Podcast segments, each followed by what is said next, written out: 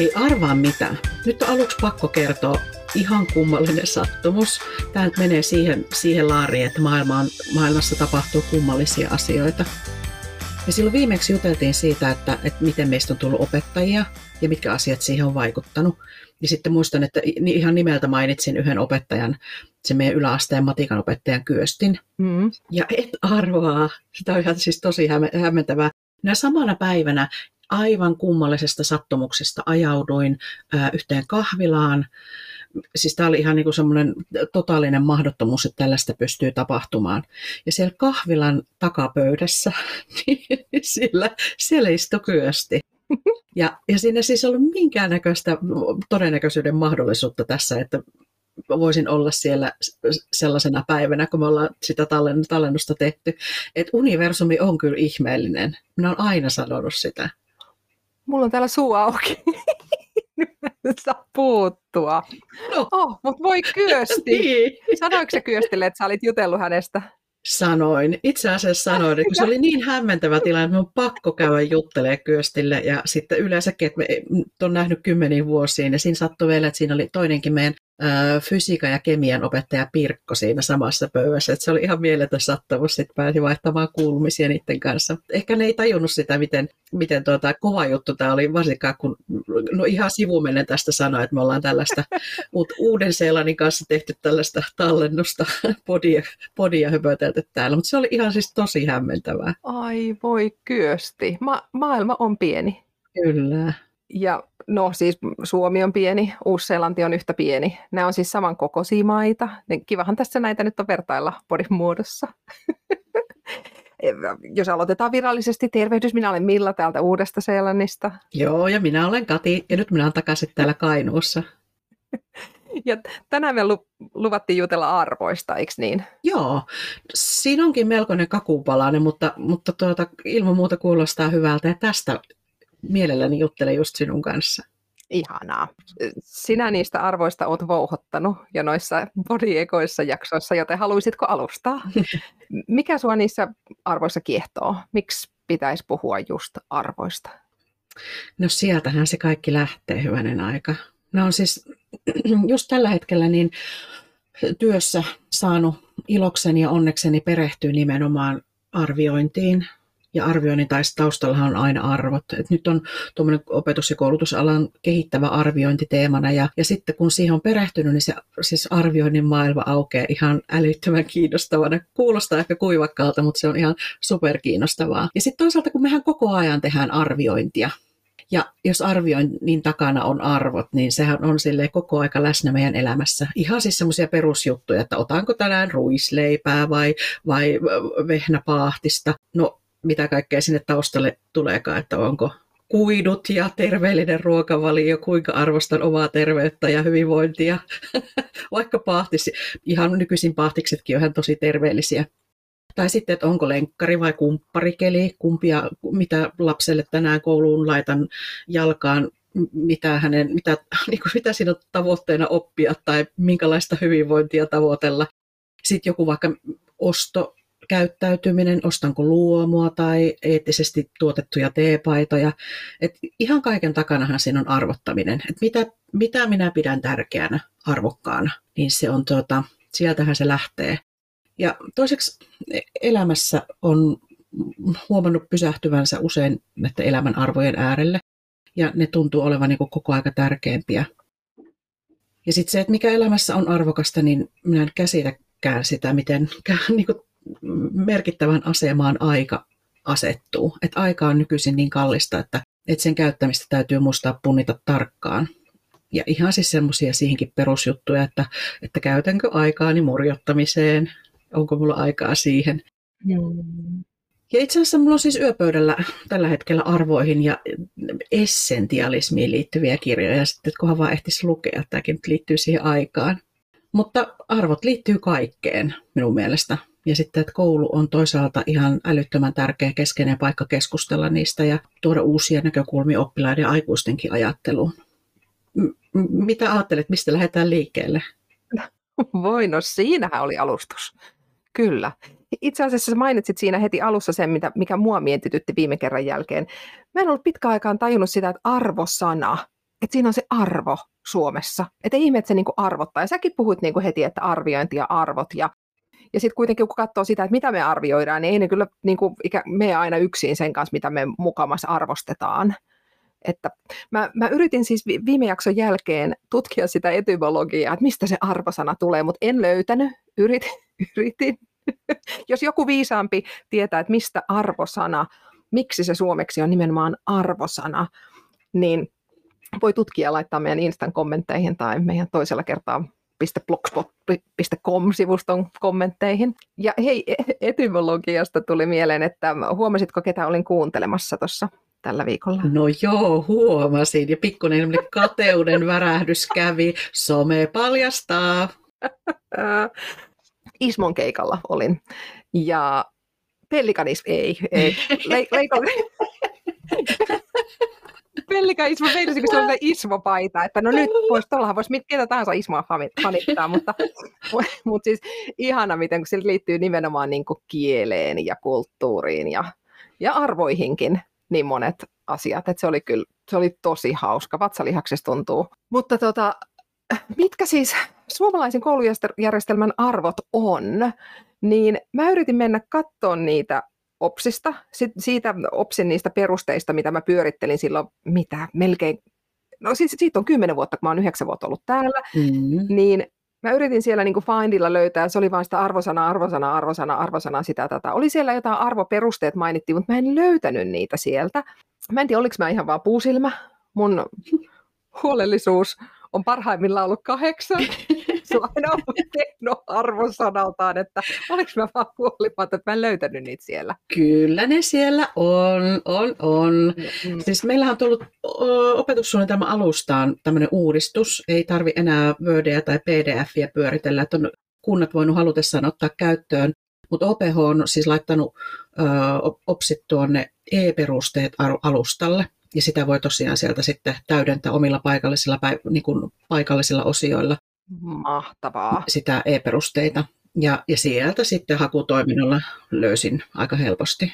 Hyvä, hyvä, joo. Ja siis Opehan oli niin kuin mun asiakaskin silloin sitten taas niin web-julkaisupuolella. Maailma on niin pieni, mutta, no niin. mutta joo. Um, no hyvä, että ne on siellä. Se oli vaan se dokkari, mistä mä en niin kuin millään löytänyt niitä. No mit, mitkä ne on? Mikä se arvoperusta on? No siis siellähän on list, ihan siis hyvä listaus. siellä on otsikko, jonka alla sitten on aika paljon asioita. Ja tota, siellä on öö, siis Meillä kello rupesi paukuttaa tuolla. Mä rakastan tuota ääntä. Kuuluuko se? Kuuluu, kuuluu, kuuluu. Mä rakastan tuota ääntä. Toi teidän kello ihan... Oh. Oh, nyt tästä tiiku, pääsee kärrylle, että mihin aikaan me tätä tehdään. Tätä on tätä lounasta tauon aikaa. Ja Just kello 12. Onko toi eniten kilkatuksia, mitä siitä lähtee? Kyllä. no niin. No niin, kello oli siis 12. Meillä on pikkusen etuajassa aina tuo meidän perheen kello, minkä mukaan eletään, että 11.56 näyttää minun kello ranteessa, mutta sen verran pitää olla aina lapsen pukemisessa etunenällä, etuajassa. Aika on arvokasta. Kyllä, totta. Mm-hmm. Joo, niin siis tuota, siellä perusopetuksen perusteissa arvoperusta, arvoperusta sekä sitten yhteinen käsitys oppimisesta – ja se arvoperustaan tosiaan lähtee, oliko siinä nyt neljä semmoista otsikkoa, ja sitten siellä on niin kuin tarkemmin selvitetty, mitä asioita sinne niin kuin aina otsikon alle kuuluu, ja ne on, mun tekisi mieli lukea ne ääneen tässä, koska ne on niin hyvät, juhlalliset ja kauniit ja minusta täysin toteuttamiskelpoiset, mutta ne on sitä, niin kuin, niin kuin arvot on, sitä, sitä pohjaa, mihin kaikki rakennetaan. Mutta ykkösenä siellä tosiaan on oppilaan ainutlaatuisuus ja oikeus hyvään opetukseen. Ja siellä oli myös mainittu se lapsuuden itsearvoinen merkitys, mistä viimeksi puhuttiin. Niin musta se oli ihana, ihana huomata, että se oli tosiaan siellä meilläkin, meilläkin noin selkeästi nostettu. Ja sitten sitten tykkäsin siitä myöskin, että siellä oli tämä arvokeskustelu lasten kanssa ja koulu- ja kotien kanssa yhteinen arvopohdinta ja sitten näihin liittyvä kriittisyys, niin ne oli sellaiset, mihin erityisesti kiinnitin huomiota. Oi kuinka ihana. Ihana, että se lapsuuden erityisyys. Toi on siis semmoinen, mitä mä en sieltä en tosiaan löytänyt. Voi kun ihana. Just näin yhden rehtorin postauksen niin kuin arvo, yhteisestä arvokeskustelusta ilman kos. Tämä selittää. Se on siellä oikeasti tavoitteena. Aivan. No sitten toinen on ihmisyys, sivistys, tasa-arvo ja demokratia. Sieltä bungasin sitten muutamia kohtia. Siellä oli nämä aristoteleläiset arvot, eli, eli perusopetus tukee oppilaan kasvua ihmisyyteen, jota kuvaa pyrkimys totuuteen, hyvyyteen ja kauneuteen sekä oikeudenmukaisuuteen ja rauhaan. Ihan tosi, tosi niin kuin sydänläikkyy näissä. Ja sitten siellä oli myös erikseen mainittu muun muassa eettisyys, esteettisyys, empatia ja itsesäätely. Oi ku ihanat. Tosi ihanaa, että empatia on siellä. Itsesäätely ehkä niin kuin itse empatia. Millä nimellä sitä sanotaan? Empatia itseä kohtaan, mikä on se tärkeä, tärkeä juttu. Aivan. No kolmantena sitten on kulttuurinen moninaisuus rikkautena. Ja se oli minusta semmoinen tähän toivoisin, tai ainakin itse minun pitäisi, niin kun, jos opettajana ollessani jotenkin kiinnittää ehkä enemmän huomiota. Mitä siellä sanottiin, niin oli muun muassa suomalaisen kulttuurin moninaisuus, kulttuuriidentiteetin rakentuminen ja aktiivinen toimijuus ja kiinnostus muita kulttuureita kohtaan, ja sitten ihmisoikeuksia kunnioittava maailmankansalaisuus. Aa, aika samalta alkaa kuulostaa kuin mitä täälläkin, nyt kun noita luet. Tota, Oliko se kiinnostus toisia kulttuureja kohtaan? Joo. Joo. En muista, että oliko se jotenkin tarkemmin laitettu vielä, mutta näin minä ainakin itselleni on kirjannut ylös. Joo, koska siinä ehkä, ehkä täällä mennään vielä pidemmälle, ehkä niin kuin arvostukseen ja mm. äm, joo, se on sellainen yksi just tämmöinen niin kuin siirtymä tavallaan, missä täällä ollaan opettajienkin kanssa puhuttu, että onko vaikkapa, äm, mikä täällä on, cultural responsive, uh, responsiveness on se, missä täällä niin kuin opettajat on puhuneet vuosikymmeniä. Okay. Mutta sitten taas sanotaan, että onko responsiivisuus on vähän semmoinen, että oot siellä valta-asemassa ja sieltä niin kuin sitten tavallaan vastaat näihin, näille muille. Että se on tavallaan vähän semmoinen, se ei ole ihan tarpeeksi vielä ja tavallaan pitäisi, pitäisi tehdä enemmän myös. Mutta, mutta siis ihania, joo, ihmisoikeudet, maailman kansalaisuus, mahtavia, mm. mahtavia arvoja, kyllä. Ja miettiä tuota responsiivisuutta, mun täytyy vielä tarkistaa. Minä ehkä ajattelen sen vielä eri tavalla, että siihen ei tule valta, valtanäkökulmaa. Täytyy, Joo. täytyy tutkiskella tätä nyt tätä myöhemmin. Joo. Mutta sitten neljäntenähän siellä on vielä ihan älyttömän tärkeänä osana tietenkin tämä kestävän elämäntavan välttämättömyys. Ja siellä on muun muassa nostettu, että ihminen on osa luontoa ja riippuvaisuus ekosysteemien elinvoimaisuudesta tai sitten, että ollaan, ollaan riippuvaisia ekosysteemien elinvoimaisuudesta, niin sitten tämmöinen mielestäni aika vähän vielä käytetty termi ekososiaalinen sivistys.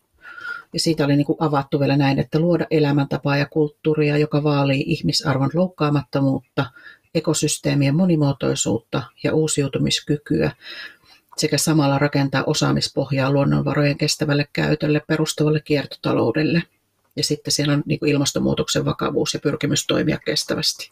Oi ku hienoja. Mutta tuo ekososiaalinen sivistys on vähän semmoinen, mun mielestä se saisi olla enemmän kuin se jotenkin, meillä ollaan pitkään me ollaan puhuttu näistä paperin kierrättämisestä ja, ja että metallit omaan roskikseen ja jotenkin, mutta että semmoinen se eko jotenkin saa siitä heti semmoisen hankalan kaijun.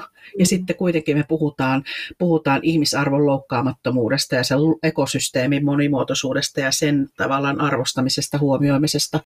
Niin, niin se, Minusta sitä niin kuin pitäisi ehkä avata useammin vielä. Mutta täytyy tässä mainita Arto O. Salonen, joka minut on herättänyt tähän keskusteluun. Oli meillä joskus kouluttamassa ja on Arton kanssa saanut näistä asioista, tai kuulla Artoa näissä asioissa, niin täytyy tuota linkata sinne. Artolla on ihan mielettömiä ajatuksia tästä asiasta nimenomaan. Mutta tämmöisiä, tämmöinen on arvopohja. Nämä neljä pykälää meillä siellä on ja niitä on tosi hienosti avattu, että, että linkataan ne kaikki sinne tutkiskeltavasti, voi tarkemmin katsoa. Joo. Aivan mahtavaa, että siellä on tuo kiertotalous mainittu. Siellä on niin kuin, ei niin, että ilmastonmuutos joskus tulee, vaan että ilmastonmuutoksen vakavuus ja näin. Mm. Mielettömän hienoja juttuja. Jännä toi, että luoda elämäntapaa. Ehkä täällä sen näkökulma siitä, että semmoisia elämäntapoja on jo olemassa. Mm-hmm. Että tavallaan pitää mennä takaisin sinne vanhaan. Et toki jo pitää luoda uutta ja voidaan luoda parempaa, mutta vaikkapa just alkuperäiskulttuurit on semmoisia, missä sitä on jo ollut, että siitä luonnosta ei olla oltu niin irrallaan ja sitä ei ole hyväksi käytetty ää, liikaa, niin ne on aika semmoisia mielenkiintoisia juttuja myös. Aivan. Joo, mutta aivan, aivan mahtavat. Joo. Se oppimiskäsitys oli se toinen. Mä luulen, että se on semmoinen, mitä mä pyörittelinkin silloin. Mitä siinä oppimiskäsityksessä on sit, jos se liittyy arvoihin? No siellä on siis poimittu, otas nyt tämän, oppimiskäsitys, siihen liittyy, että oppilas on aktiivinen toimija. Näitä ei ollut niin selkeästi siellä, niin kuin nämä piti mm, tavallaan lukea semmoisena kokonaisuutena, mutta se mitä sieltä nyt poimin, oli niin, että, että se aktiivinen toimijuus oppi muun muassa asettamaan tavoitteita itse ja ratkaisemaan ongelmia itsenäisesti ja yhdessä muiden kanssa. Sitten siihen liittyy se uusien tietojen ja taitojen oppimisen, kokemusten ja tunteiden reflektointi. Ja se, mistä itse tykkään aivan erityisesti, niin siellä puhutaan siitä, että oppiminen tapahtuu vuorovaikutuksessa oppilaiden, opettajien ja muiden aikuisten sekä eri yhteisöjen ja oppimisympäristöjen kanssa. Minusta on mahtavaa, että tässä on ensimmäisenä mainittu nimenomaan oppilaat, että se, mm. se op, niin kuin tärkein, tärkein vuorovaikutuksen teema on siinä ne muut oppilaat. Oppimisprosessista sanotaan, että, että siihen ö, olennaista siinä on oppilaiden tahto ja kehittyvä tahto toimia ja oppia yhdessä. Ja että oppiminen on monimuotoista ja nimenomaan sidoksissa opittavaan asiaan, aikaan ja paikkaan. Ja sitten semmoinen kuuma peruna nousee tässä seuraavassa. Täällä on, että op, no jo oppimaan oppimisen taidot ja oppimisprosessin tietoinen ja vastuullinen. Tai niin kuin, että on, oppilas on siitä tietoinen ja vastuullinen siitä omasta oppimisprosessistaan. Ja että oppii toimimaan yhä itseohjautuvammin. Tämä itseohjautuvuus on meillä semmoinen tosi semmoinen lyömä, lyömäkirve siellä niissä kovissa keskusteluissa, mitä nykykoulun tilanteesta puhutaan. Ja tässäkin nimenomaan mun mielestä korostetaan sitä, että, että se oppilas oppii toimimaan yhä itseohjautuvammin, mm. että eihän, eihän se synny mistään sille itsestään, että ei oppilaat ole itseohjautuvia, ellei heitä opeteta ja tueta ja harjoitella niitä juttuja. Se on silleen mun mielestä vähän väärällä tolalla tuo keskustelu täällä. Et se ei tarkoita, että tekee yksin. En mäkään pysty olla jatkuvasti itseohjautuva, mä tarvitsen tarvitse muita ja näin. Niin. Ilman muuta, kyllä just näin. Mm-hmm. Joo, ja sitten se, mistä niin kuin viimeksi puhuttiin, että, että tuota, tietojen ja taitojen oppiminen on no jo kumuloituvaa ja se vaatii usein, usein pitkäaikaista ja sinnikästä harjoittelua. Tässä on laitettu tuo usein sana siihen mukaan, että, että ei aina, mutta usein. Mm-hmm. Että siihen pitää niin kuin, käyttää sinnikkyyttä ja aikaa. Sitten siellä on myös mainittu minäkuva, pystyvyyden tunne ja itsetunto. Ja nämä on siis ihan nyt siis kokonaisuutenaan näitä minun poimintoja. Että siellä on tosi paljon muutakin, muitakin hyviä, hyviä asioita arvopohjassa ja oppimiskäsitysasioissa. Että nämä on sellaisia asioita, minä niitä kun luin tuossa, niin minun tuli ihan kyynelle, että nousee silmiin, kun musta on niin, niin semmoisia. Varmaan ehkä siihen liittyy myös se vanhemmuus, että nyt niin ajattelee omaa lastaan siinä, että, että tällaisia asioita hän oppii siellä meidän, meidän koulussa. On noin ihania. Niin, mitä tuota, niin onks, miten siellä? Onko siellä samaa tai, tai eroa? No ensiskin noista, mitä luettelit, siis tuli mieleen se tosiaan kymmenen vuotta sitten silloin, kun se, mä siis sitä luonnosta silloin pyöritin ihan hirmuisesti, koska me yritettiin kerätä, haluttiin niin kerätä dataa siitä. Ja mä tajusin, että ne laaja-alaisen oppimisen kriteerit oli tulossa, mutta mä tajusin, että siellä nimenomaan oli, nämä kaikki mitä sä luettelit, olisi tavallaan sitä laaja-alaista oppimista yhtä lailla. Mm että ne on nimenomaan oppimaan oppimisen taitoja, itseohjautuvuutta, että ne on niitä elämän mittaisia laaja-alaisen osaamisen taitoja. Ainakin noin niin kuin mitä monissa muissa maissa määritellään. Tämmöiset niin kuin 2000-luvun taidot tai millä, no itse asiassa niin kauan kuin ihmisiä on ollut, niin suuri osa niistä ehkä jollain lailla on ollut olemassa, eikä vasta tällä vuosituhannella, mutta joo, on tosiaan tuttuja. Siis, ja noi oli jotenkin, noi kestävä kehitys ja noi kaikki nuo arvot, mitä sä sanoit, niin olisi ihana, että ne voisi laminoida, vaikka laminointi on kestävä kehityksen kannalta tosi huono, mutta jos, jos on pakko jotain laminoida, niin laminoisi nuo arvot seinälle ja sitten muistaisi, että no nämä on niitä, mitä me niinku arvioidaan. Ja the Sustainable Development Goals, mitkä me mainittiin aiemmassa jaksossa, niin ne on tavallaan toiset, toiset hyvät siihen linkittyvät. Mutta siis on ne aika, aika samoja. Jännästi noi arvot täällä on hyvin samantyyppisiä. Ja just tuossa muistelin, että silloin kymmenen vuotta sitten mä oon käynyt OPH Irmeli Halisen kanssa ollaan käyty juttelemassa juurikin niistä laaja-alaisen osaamisen taidoista ja sitten Irmeli sanoi, että kovasti katsotaan juuri tänne päin. En siis tiennyt todellakaan, että tuun asumaan Uudessa-Seelannissa kohtaa, mutta puhuttiin paljon Australiasta ja, ja nokin nämä täällä menee vähän käsikkäin nämä on vähän tämmöinen viharakkaus Suomi-Ruotsi suhde näillä mm-hmm. kahdella. Tosin me ollaan kyllä todella paljon pienempi kuin mitä Suomi verrattuna Ruotsiin täällä. No just Leikola pystyi siitä vitsailla samalla lailla Suomi-Ruotsi-asetelmasta kuin Australia, Uusi-Seelanti-asetelmasta ja siellä jengi nauro vatsakippurassa. Hmm. Mutta että tänne, tänne päin on OPHkin katsellut silloin, kun niitä on tehty. Täällä on siis 2007 OPSin perusteet viimeksi niin kuin, ää, uudelleen muotoiltu kanssa isot isot dokumentit. Ja niitä nyt pikkuhiljaa nyt sit niinku uudistetaan palanen kerrallaan. Mikä täällä on niinku isoin ero Suomeen on se kaupapa Maori-ideologia.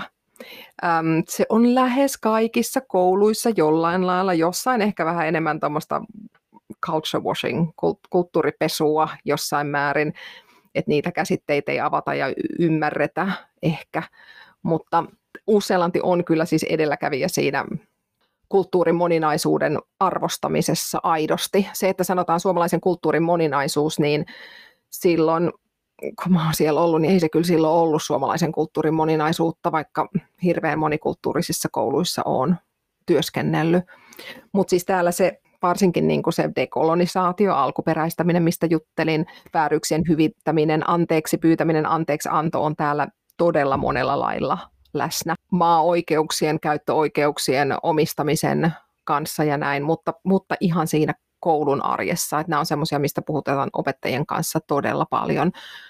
Auckland sattuu olemaan myös yksi monikulttuurisimmista kaupungeista maailmassa.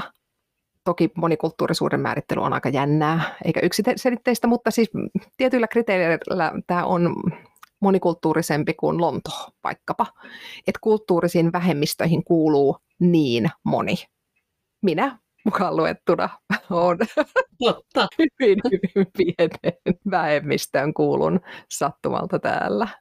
No joo, siis tämä niinku, ja miettii tässä, että, että se miten tuolla meillekin arvopohjaan on kirjoitettu se, että ne suomalaisen kulttuurin moninaisuus niin, niin miten se voi ajatella, siinä on ihan hirveästi jätetty niin kuin väljyyttä ja mahdollisuutta ymmärtää ja ajatella, että meihin ihmisiin ja, ja opettajiin varsinkin luotetaan tosi paljon niin kuin tässä asiassa, että eikö suomalaisen kulttuurin moninaisuus, niin minusta se on jo lähtökohtaisesti ihan mielettömän laaja, ei pelkästään siitä, että mikä meidän suomalainen historia tai tai suomalaisten niin kuin heimoalueiden rajat, mutta kun ne on jo niin hämärtynyt jo kauan aikaa sitten ja me ollaan tässä globaalissa mm. oltu jo niin kauan, että suomalaisuuskin, ää, voiko sitä määritellä, ja jos voi, niin se pitäisi kyllä mielestäni määritellä jotenkin uudestaan. Niin. Että se on vähän jotenkin semmoinen tosi, tosi iso juttu, että sitä pitäisi ajatella ihan kerta kaikkiaan yhdessä isommallakin niin kuin porukalla. Kyllä, ja ehkä erona se, että täällä on koulujen arvot on itse asiassa ne, mitkä on, ne on, niin kuin, ne on siellä seinillä kouluissa, ne arvot oikeasti. Täällä kyllä opettajat pistää enemmänkin vielä, musta tuntuu tavaraa seinille kuin Suomessa. että on tosi täynnä ne seinät kaikkea. Että ei ole tämmöistä, tämmöistä tota niin, pohjoismaista yksinkertaisuutta seinien osalta. Mutta toki siis tälleen ulkosuomalaisena sitä tajuu, että se mielikuva Suomesta on aina, että no mulla se on sitten, että no miltä ne näytti kymmenen vuotta sitten ne seinät, mm. onko ne arvot siellä nyt, että en pääse sinne käymään niihin ää, luokkiin. Mutta siis täällä on, ne on siis niin kuin koulujen web-sivuilla. Ne on niin kuin ensimmäiset asiat. Kun menee kouluun, niin usein näkyy siinä heti ensimmäisenä vaikkapa niin kuin viisi pääperusarvoa juuri sen koulun. Ja ne on kuitenkin pikkasen eri ja sitten sitä arvotyötä tehdään ja mietitään, että no mitkä ne on juuri meille. Ja ne on juuri Maurin kielellä usein ilmastuna, mutta jotenkin se tärkeää, että jokainen oppilas saisi tulla juuri itsenään, saisi tuoda sen kulttuurinsa sinne kouluun joka ikinen päivä. Se on semmoinen, mistä me puhutaan opettajien kanssa tosi paljon, että saa tavallaan, ei tarvitse jättää siihen ovelle, mä haaveilen, että kun Tilli menee kouluun, niin sen ei tarvitse jättää suomalaisuutta siihen ovelle ja olla täysin kiivi sinne luokkaan astuessaan esimerkiksi. Se on jotenkin semmoinen haave. Mutta mun mielikuvissa se kymmenen vuotta sitten, niin mulla on tosi yhtenäiskulttuurinen jotenkin se ajatus vaikka on ollut tosi monikulttuurisissa kouluissa, niin se on jotenkin tosi yhtenäiskulttuurinen se, että mi, mitä tota, niin, juhlia järjestetään, miten, niin sitten niistä aina, no pitäisikö sitä, pitäisikö tätä, ja sitten silti sitä pidetään sitä suomalaisuutta niin kuin, jotenkin niin, niin, sillain, niin kuin perus, perusteena ja oikeutettuina jotenkin sillä lailla, että sitä ei niin kuin keskustella, että ketä ne lapset oikeasti on. En tiedä, siis nyt ihan herää tässä niin kuplia ajatukset siitä, että tuntuu, että meillä tämä keskustelu on käyty, esimerkiksi nämä juhlat ja kulttuurit, niin me ollaan käyty sitä niin kuin uskonto niin kuin keskeisesti. Että, mm. että meillä se mm. uskonto liittyy tähän tosi voimakkaasti sitten, että kun niin kuin oli puhetta joskus siitä, että, että meidän juhlapyhät on tosi uskonnollisia ja sitten kirkkohan on tosi merkittävässä roolissa siinä, että kun meillä on tätä koulua perustettu tänne, niin, mm. niin, niin että se näkyy, näkyy siinä mielessä ö, vahvasti. No itse asiassa justiin vasta töissä pyörittelin ää, tätä arvoajattelua. Tai olin vähän ihmeessäni siitä, että kun me vaikka varhaiskasvatuksen asiakirjoja tuossa, tai niitä rakenteita yleensä, kun pe- pengoin, että miten, millä mallilla asiat on. Ja kun ne on ihan superhyvällä mallilla, niin miettii, että mitä, mitä täytyy vielä niin kuin muokata ja kehittää. Mutta se, mitä löysin, että jotenkin minusta tuntuu, että meidän esimerkiksi työvälineissä, vaikka jossain asiakirjoissa, niin ei siellä näy arvot. Et meillä esimerkiksi no, perusopetuksen puolella OPSissa näkyy arvot, varhaiskasvatussuunnitelmassa on tosi selkeästi arvot, mutta sitten niissä käytännön työkaluissa, ajatellaan totta kai, että OPSI ja VASU on niitä käytännön työkaluja, että ne pitäisi olla niin ketteriä, mutta meidän OPSI niin kuin paikallisine päivityksenä, niin se voi olla tuhatsivunen järkäle jossain ylikin. Minusta, että jossain mm-hmm. keskustelussa että Helsingin OPSI on 1600 sivua. Se on jotain ihan käsittämätöntä. Ei se ole kovin ketterä päivittäinen työkalu. Mutta sitten, että jotkut sellaiset niin päivittäiset asiakirjat, esimerkiksi nyt on suunniteltu tuommoisia, niin kuin, onko se päiväkodin toimintasuunnitelma, kun on lukuvuosisuunnitelmat kouluissa, niin että siinä esimerkiksi tulisi kerran vuodessa henkilöstön kanssa käytyä läpi kunnan arvot, varhaiskasvatussuunnitelman tosi niin kuin arvot, meillä on sivistystoimialan arvot ja, ja sitten vielä että miten ne asiat näkyy nimenomaan siinä meidän päivittäisessä työssä. Niin, niin se, että me, meille niin tarvittaisiin, minusta oli ihan mahtava ajatus, että, että ne on ö, seinällä. Koska silloin, kun ne on silmissä, niin ne on mielessä ja silloin ne on puheissa ja teoissa. Että, että jos ne on siellä tuhatsivuisen OPSin sivulla, sellaisella sivulla, mitä meidän IT-guru uudesta Seelannista ei löydä, niin ei silloin ole kovinkaan käytännölliset. IT-kurvet. Tajusin, että, tajusin tässä just, että mulla on meidän firma-arvot mun seinällä. Mulla siis sattuu olemaan meidän posteri, mikä siis ihan hauska. Mutta siis se, no ne seinällä ei nyt tällä hetkellä auta ehkä niin paljon, mutta me just tehtiin semmoinen muutos, että me otettiin mietittiin, ähm, että meidän pitää kuukausittain jokaisen tiimin miettiä jostain arvosta esimerkki, käydä tavallaan miettiä, että miten tämä arvo näkyy meidän työssä tässä kuussa. Oi. Ja sitten jakaa, jakaa sit muille niin kuin yksi esimerkki. Me, me nyt vaikkapa mietittiin, että miten meillä näkyy tota, niin, pono, ähm, maurinkielinen äh, sana, joka on tämmöistä vaikkapa, tota, niin, miten sen osaisi selittää, avo, avoimuutta, ähm, olla tavallaan rehellisyyttä, voisi olla ehkä Ei. sanana suomeksi, niin sitten, että miten me selitettiin sitten, että miten me autettiin yhtä opiskelijaa, että miten niillä oli hankala luottaa toisiinsa ja olla avoimia siinä prosessissa, kun ei kollaboraatio toiminutkaan, ja miten me sitten voidaan olla avoimia ja auttaa heitä. Aivan. Niin, niin, niin. Se oli tosi, tosi mielenkiintoinen. Ju, just siis sattumalta, että ähm, tänään meidän tiimipalaverissa siitä juteltiin ja just nostettiin esille, että nyt meidän pitää alkaa muistaa tehdä sitä kuukausittain. Mutta heti tulee mieleen sitten, että onko se se, että kun ne arvot on mielessä ja niitä jotenkin linkitetään siihen käytäntöön, niin onko se niinku semmoista vähän niinku reflektoivampaa sitten se työn tekeminen? Jotenkin tulee mieleen. Kyllä, kyllä. Joo. Mutta siis niin kuin mainitsit tuosta niin suomalaisen koulun yhtenäiskulttuurivetoisuudesta, niin mulla siis yhtenäiskulttuuri sanana, niin mulla tulee heti vaan niin esimerkiksi viihde mieleen, niin mulla on niin kuin ajatukset jumittanut siihen. Mm. Niin, siihen siis yhtenäiskulttuuriin liittyy jotenkin se yhteisöllisyys ja yksilöllisyysakseli tavallaan, että ennen katsottiin viihdettä yhdessä, että telkkarista tuli yhtä tai kahta ohjelmaa ja sitten koko perhe kokoontui katsomaan sitä, ja nykyisin sitten se menee siihen, että jokainen voi valita miltäkin alustalta, mitä haluaa katsoa tai kuunnellakin jopa. Ja sitten tähän liittyen, niin vastikään luin tämmöisen kirjan kuin Luottamus ja kansalaisuuteen kasvaminen sosiaalisen pääoman pedagogiikasta. Se oli semmoinen siis kirja taas, mistä jäi oikein kunnon tunnejälki. Siinä on Haapaniemi ja Raina sitä kirjoittanut. Ja siinä Minusta oli tärkeä nosto semmoinen, että nostettiin kriittiseen tarkasteluun tämä yhteisöllisyyden unohtaminen ja sitten tässä niin kuin yksilöllisyyden korostamisen vuoksi. Ja sitten se oli niin hyvä kirja, että oli pakko ostaa se omaa hylly, että se oli jotenkin, että mä että on pakko, tai hyvä palata siihen. Ja sitten niin näiden ajatusten jäljiltä, en muista, että oliko se siinä kirjassa vai onko tämä, niin kuin, mitä itse on ajatellut jossain muussa yhteydessä, että kun me korostetaan niitä jokaisen, niin kuin näitä tärkeitä ainutlaatuisuuksia, ollaanhan me jokainen tosi ainutlaatuinen, niin sitten siinä niin kuin hyvässä ja huonossa ollaan ainutlaatuisia, niin sitten helposti voi olla, että me unohdetaan se, että miten samanlaisia me ollaan. Mm. Ja, ja me ollaan pääasiassa kuitenkin samanlaisia. Ja mun mielestä se on ihan älyttömän lohdullista. Että me toisaalta niin kuin helpommin Minusta sit syntyy sitä empatiaa paremminkin, että, että kun me, no esimerkiksi ihan vaikka joku ajatus siitä, että minä koen yksinäisyyttä, ja sitten mulla olisi ajatus siitä, että, että tämä on, muutkin ihmiset voi kokea yksinäisyyttä, niin mun mielestä jotenkin niin semmoinen, että siinä on mahdollisuus myöskin siihen siitä selviytymiseen, kun ajattelee, että ei ole vain niin se, että tämä minun yksinäisyys on maailman suurinta ja, ja kukaan muu ei tiedä, mistä minä puhun ja mistä, mitä minä koen. Mm. Niin minusta se niin kuin, empatia tästä maailmasta niin kuin puuttuu, että sitten sille on kova tilaus. Ja sitten ihan kaikella kunnioituksella niitä ihmisen, ihmisten jokaisen yksilöllisiä tarpeita kohtaan, että, että kun me huudetaan niiden omien ainutlaatuisuuksien perään, niin sitten kaikki maailma ja muu unohtuu. Ja sitten jos vielä kouluun viiään niin sitten teki ihan hullulta tuntuu, että miten me oikeasti otetaan ihan kaikessa kaikkien kaikki niin kuin yksilölliset jutut arvostavasti huomioon. Et kun me niitä pidetään jotenkin lähtökohtina, niin sitten kun me ei pystytä niitä ottaa huomioon, niin jotenkin minusta se on vielä niin kuin semmoinen kovempi kolaus sille asialle, että se on niin kuin vielä vahingollisempaa.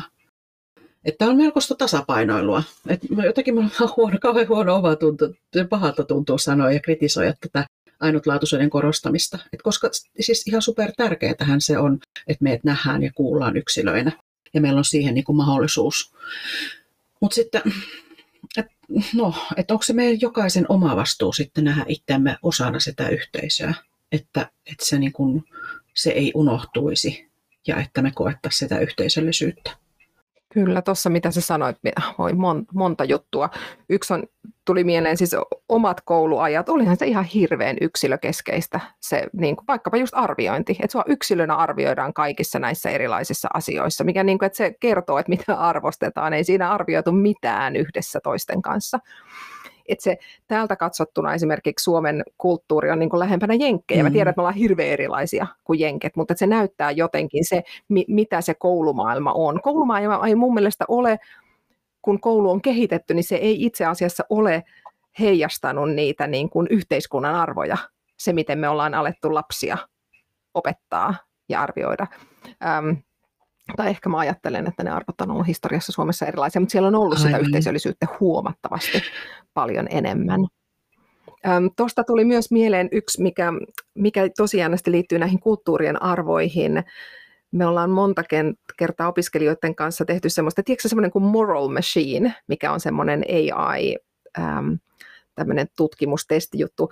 Ideana, että teet semmoisen lyhyen testin, että jos, jos sun tehtävä olisi päättää, että mitä toi itse, mikä se on, itseohjautuva auto, ei, onko se itseohjautuvuus, itseohjautuvuudesta. Joo, joo, tiedän, robottiauto. Niin, että et, et kuka näistä, että voit säästää kaksi ihmistä, että onko ne nämä kaksi ihmistä, ketkä säästyy vain nämä kaksi, ja nämä, tämä on vanhus, tämä on lapsi, tämä on eläin, ja et, et mit, mitä päätöksiä teet. Ja sitten, että miten saataisiin niin tehtyä näitä moraalisia päätöksiä opetettua tekoälyllä. Mm. Ja lopputulemana on se, että tajutaan, että ei ole yksittäisiä, että koko maailman väestö ei ole samaa mieltä, että ne arvot on oikeasti erilaisia, että missä arvostetaan vaikkapa vanhuutta, mm. ikää enemmän, missä nuoruutta, missä niin kuin, ju, just vaikkapa niin kuin yhteisöllisyyden ero on oikeasti todella suuri, ja täällä sen on jotenkin niin kuin hokannut, että se ero tuommoisiin niin kuin eurooppalaisiin arvoihin on niin on niin suuri. Tuossa samalla, mitä, mitä mietit, niin tuli mieleen myös noin, voi ihana siellä se kello taas muistuttaa siitä ajan, ajan. Mutta et miten, miten tota niin, analysoida jotain ja tämmöistä niin kuin arvokasta, arvoihin perustuvaa. Voi että mä tykkäsin siitä, kun me yritettiin sitä oppimisanalytiikan työkalua kouluille tehdä ja kaivaa juuri sieltä niin kuin opsista niitä arvoja ja mitä, mitä arvostetaan, että niin kuin arvioitaisiinkin niitä ja että itse arvioitaisiin, että opettajat, opila, opettajat näkisivät ja oppilaat näkisivät oman kehityksensä myös niin kuin liittyen näihin ja sen toimintansa. Mutta kas kummaa sitä ei ole enää olemassa. Se on kuopattu tämä, mikä hetken aikaa toimii ihan hyvin oppimisanalytiikan juttu, mutta ehkä ne haaveet oli todella isot, että oikeasti saada luoda uutta dataa ja analysoida sellaista, mikä oikeasti merkkaa, niin, niin sitä ei nyt enää olekaan. Että terveisiä Ullalle, ei ole olemassa enää ilman meitä, se ei mennyt siitä sitten ihan hirveästi eteenpäin. Ulla, Ulla tekee oppimisinnovaatioita globaalilla skaalalla muualla. Mutta okay. Mutta hei, siis kun sinä puhuit niistä, niistä arvoista, meillä nyt on Suomen arvot, OPSin arvot käyty, niin miten, miten siellä? Joo. Mä ajattelin, että jos mä lähtisin liikkeelle vaikka niin, että mä lähden vaikkapa tuon meidän kahdeksanvuotiaan koulun arvoista. Siis niiden koulun web-sivut on siitä hyvä esimerkki. Ne niin kuin lävähtää siinä heti näkyville. Ne on koulun seinällä. Ne on maorin kielellä, vaikka siellä on vähemmän kuin keskimäärin maureita siinä koulussa.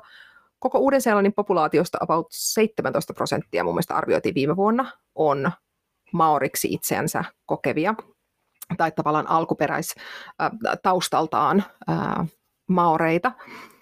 Ja on siis vähemmistö todellakin kyseessä, mutta alkuperäisväestö.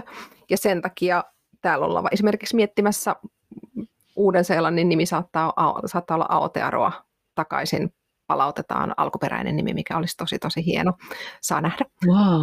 Ähm, mutta et ne, se, että se näkyy tuommoisissa koulun muutoksessa ja vaikkapa koko maan nimen muutoksessa, että se on oikeasti sitä ihmisoikeuksien kunnioitusta, sitä monikulttuurisuuden todeksi elämistä tarkoittaa semmoiset asiat. Ja tämä on siis edelläkävijä siinä monella lailla. Äh, onhan se siis se on taistelua, mutta, mutta pikkuhiljaa tuntuu, että tehdään aidosti yhdessä asioita jakaen. Ne tota, arvot tuli just yksi päivä tuossa sain näin semmoisen nipun ää, tämmöisiä niin kuin arvolipukkeita. Se näytti mulle, että mulla on jo näin monta. Ja se oli innoissaan sen takia, että se pääsee arvontaan niillä lipukkeilla. Että heidän niin kuin, talon on jaettu semmoiseen niin kuin kolmeen taloon, jotka tavallaan vähän niin kuin kilpailee keskenään aina kaikissa kilpailuissa ja muissa. Niin sitten pistää ne arvolipukkeet, että milloin ne on toiminut jonkun arvon mukaan, niin se saa siitä arvosta lipukkeen. Sitten ne saa laittaa sen sinne arvontaan ja sitten siitä saattaa voittaa, no hänen mukaansa tärkeintä oli se, että saattaa voittaa karkkia, mutta siellä on paljon muutakin. Voi esimerkiksi voittaa one to one uh, with the uh, Mr. Spans, joka on siis rehtori, niin rehtorin kanssa voi saada tällaisen keskusteluhetken. Ei. siellä on kaikkea muutakin, mutta, mutta hän lähinnä muisti, että siellä on jotain ky- kyliä ja kirjoja ja mitä voi voittaa sillä, mutta että riippuen kuinka monta niitä, niin tietenkin suuremmat mahdollisuudet, kun on monta niitä lipuketta, mutta mutta joo, oppi todennäköisyyttä siis samalla. Pa, siis pakko hei muuten kysyä sitä, että siis, no kuka sen arvioi, että toimii arvon mukaan? Tämä on nyt vähän niin kuin, että ei ole mitenkään selkeä niin kuin, niin. Toi onkin hyvä kysymys, koska en ole ihan varma. Mä luulen, että se on opettaja. Mutta toivottavasti on myös niin kuin, ää, pari arviointia. Toivoisin. Joo, vertaisarviointia, joo. Mutta täytyy tarkastaa. Nyt pistän korvantaan ja kysyn, kysyn häneltä. Joo. Hän ei siis ihan näitä arvoja vielä edes muista. Hän joutui sitä miettimään, kun sit niitä lipukkeita katsottiin, että no mikä on esimerkiksi fakafanaungatanga. Ja sitten se on niin kuin, että mm, mutta hän ei ole siis tässä koulussa ollut nyt kuin vähän yli vuoden, mutta että mikäs fakafanaungatanga on, miten mä osaan täällä maassa yhtä kauan eläneenä kuin hänkin itse asiassa. Hän, hänellä on ikää vasta sen verran, se kohta yhdeksän vuotta. Tämmöinen niin kuin yhdessä eläminen yhteen kasvaminen. He taisi koulussa sanoa okay. growth mindset siihen niin kuin liittyen Carol Tweckin. Ja mikä, mikä growth mindset on suomeksi? Kasvun Pelkosen Markku sanoisi heti, kun minä nyt siltä kysyisin. Markku, tämä on tämmöinen somessa seuraa Pelkosen Markkua, joka tätä viljelee. Ota, fixed on se vastakohta, mutta en minäkään nyt näitä suomeksi muista heti. No niin, just. No niin, anglismissa ollaan. Mm. Joo. Mutta se on niin kuin, Fakafanaungatanga, niillä oli Kaitiaki, on niiden web-sivulta kattelen tässä, niin toimii niin kuin roolimallina. Tämä osoittaa manaakitangaa, mikä sitten on taas vieraanvaraisuutta, kunnioitusta toisia ihmisiä kohtaan, niin kuin kansalaistaitoja, Ää, fangai tarkoittaa olla kiltti, huomaavainen, inklusiivinen on heille siellä sanana. Kunnioittaa, empatia liittyy siihen, mikä siellä Suomestakin opsista löytyy. Kai kuurero on se, että osaa kuunnella, osallistua ehkä. Ja sitten siellä on ako-käsite, on semmoinen, mistä mä tykkään täällä ihan hirmuisesti. Ako tarkoittaa sitä, että oppimista ja opettamista ei eroteta toisistaan maorin kielellä. Oi. Et usein puhutaan ako. Wow. Niin, se on mahtava. Niin ja niin se pitäisi ollakin. Kyllä, kiel, kielten ero on kyllä se, niin kuin voi olla kerta. Ja miten se kieli vaikuttaa kulttuuriin, niin juuri noin, että se, se, sitä ei erotella. Kaihuurapa on sitten ehkä niin kuin tutkivaa oppimista. Mitä se mainitsee? Resilienttiys, vastuullisuus, tavoitteellisuus, olisiko niissä se opettajan käsiala, vai eiku, hänen oma käsialansa, kun se on täytetty, niin hän on saanut siihen kirjoittaa, mutta vai saako saa itsekin sanoa, että milloin hän on, no nyt, äh, mun pitää tarkistaa siltä. Joo. Heilläkin ne on siis äh, tosiaan maurin kielellä, vaikka sitten he englanniksi niistä juttelee, ja toki siinä kääntämisessä on aina juttunsa, mutta että se on tosi hieno, että ne on paikallisia arvot kouluissa. Onko Suomessa, jos noi oli niin kuin ne OPSin perusteiden arvot, niin on, onko esimerkiksi ne kainuulaiset arvot, mistä sä puhuit silloin, kainuulaisuuden puolesta puhuja, onko kainuulaiset arvot erilaisia, onko ne määritelty?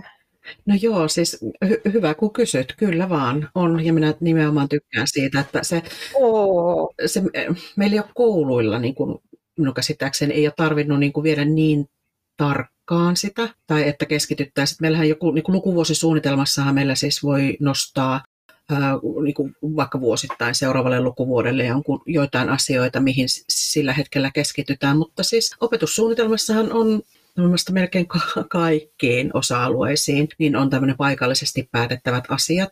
Ja silloin kun tätä viimeisintä opsia tänne tehtiin, niin, niin meilläkin isolla prosessilla tehtiin koko Kainuun kannalta yhteiset paikallisesti päätettävät osiot ja sitten niissä, niihin vielä sitten kunnat pysty tarkkomaan, koska siellä on sitten sellaisia esimerkiksi no just painotusjutut tai, tai jotain niin opetuksen järjestämiseen liittyviä asioita, että ne on väkisin erilaisia eri kunnissa, vaikka jotain yhteistyötahotkin on erejä, niin se on siksi, siksi semmoinen niin kuin vielä, vielä tarkempi, mutta ei koulutasolle asti mun mielestä tässä ei ole ollut niin kuin tarpeen viiä sitä. Itse minä siis tykkään nimenomaan siitä, että me tätä niin kuin paikallisuutta voidaan tuoda tai saadaan tuoda siihen. Tässähän nyt ollaan niin kuin kulttuurien äärellä, tämmöinen maan sisäiset kulttuurit. Ja mun mielestä meillä on nämä alueelliset erot ihan tämän maantieteen takia, niin on, on erilaisia tarpeita, erilaisia mahdollisuuksia. Et esimerkiksi niin kuin että joku oppia näiden sisällössä, mutta tulee esimerkkinä meille vaikka hiihto, tai yleensäkin, että oppi, liikunnassa esimerkiksi mm-hmm. lajeista, urheilulajeista, liikuntalajeista on mainittu ainoastaan uinti, ja kaikki muut on silleen kuvattu niin, että siellä ei ole suoraan mainittu niitä eri liikuntalajeja. Minusta puhutaanko että esimerkiksi talvilajit, ettei niin määritellä, että siellä täytyy olla hiihtoa tai täytyy olla luistelua, niin, niin se, että meillä se jo asettaa eroja, että eihän meillä ole niin kuin mahdollisuus välttämättä hiihtää tuolla Etelä-Suomessa versus se, että täällä on talvella niin mahtavat hiihtomahdollisuudet, että se harmi, jos ei sitä niin opetus... No, eihän kaikkea tarvi olla opetussuunnitelmassa. Paljonhan me voidaan tehdä ilman, että se siellä on. Mm. Mutta tota, siis se, mitä siellä suoraan sanotaan esimerkiksi arvoluvusta, paikallista päätettävistä asioista, niin siellä on, on näin, että arvokeskustelut luovat perustan sekä opetussuunnitelman laadinnalle että yhteiselle opetus- ja kasvatustyölle. Ja paikallisesti päätetään, miten arvokeskustelut toteutetaan opetussuunnitelmaa laadittaessa ja muutoin säännöllisesti koulutyön aikana. Ja sillä päätetään myös, että miten miten osallistetaan henkilöstöä, oppilaita, huoltajia ja muita yhteistyökumppaneita siihen. Opetuksen järjestäjä päättäjä kuvaa opetussuunnitelmassa, mitkä ovat perusopetuksen arvoperusta ja oppimiskäsitystä mahdollisesti täydentävät paikalliset näkökulmat tai painotukset ja miten ne ilmenee. Ja, ja että miten sitä miten toteutumista seurataan ja arvioidaan äsken just tuomasin miettiväni se, että me niin kuin arvoja mietitään silloin, kun me laaditaan, milloin me käydään sitä arviointia sitten, tai sen OPSin arviointi, että se on, se on ihan oma, oma juttunsa se.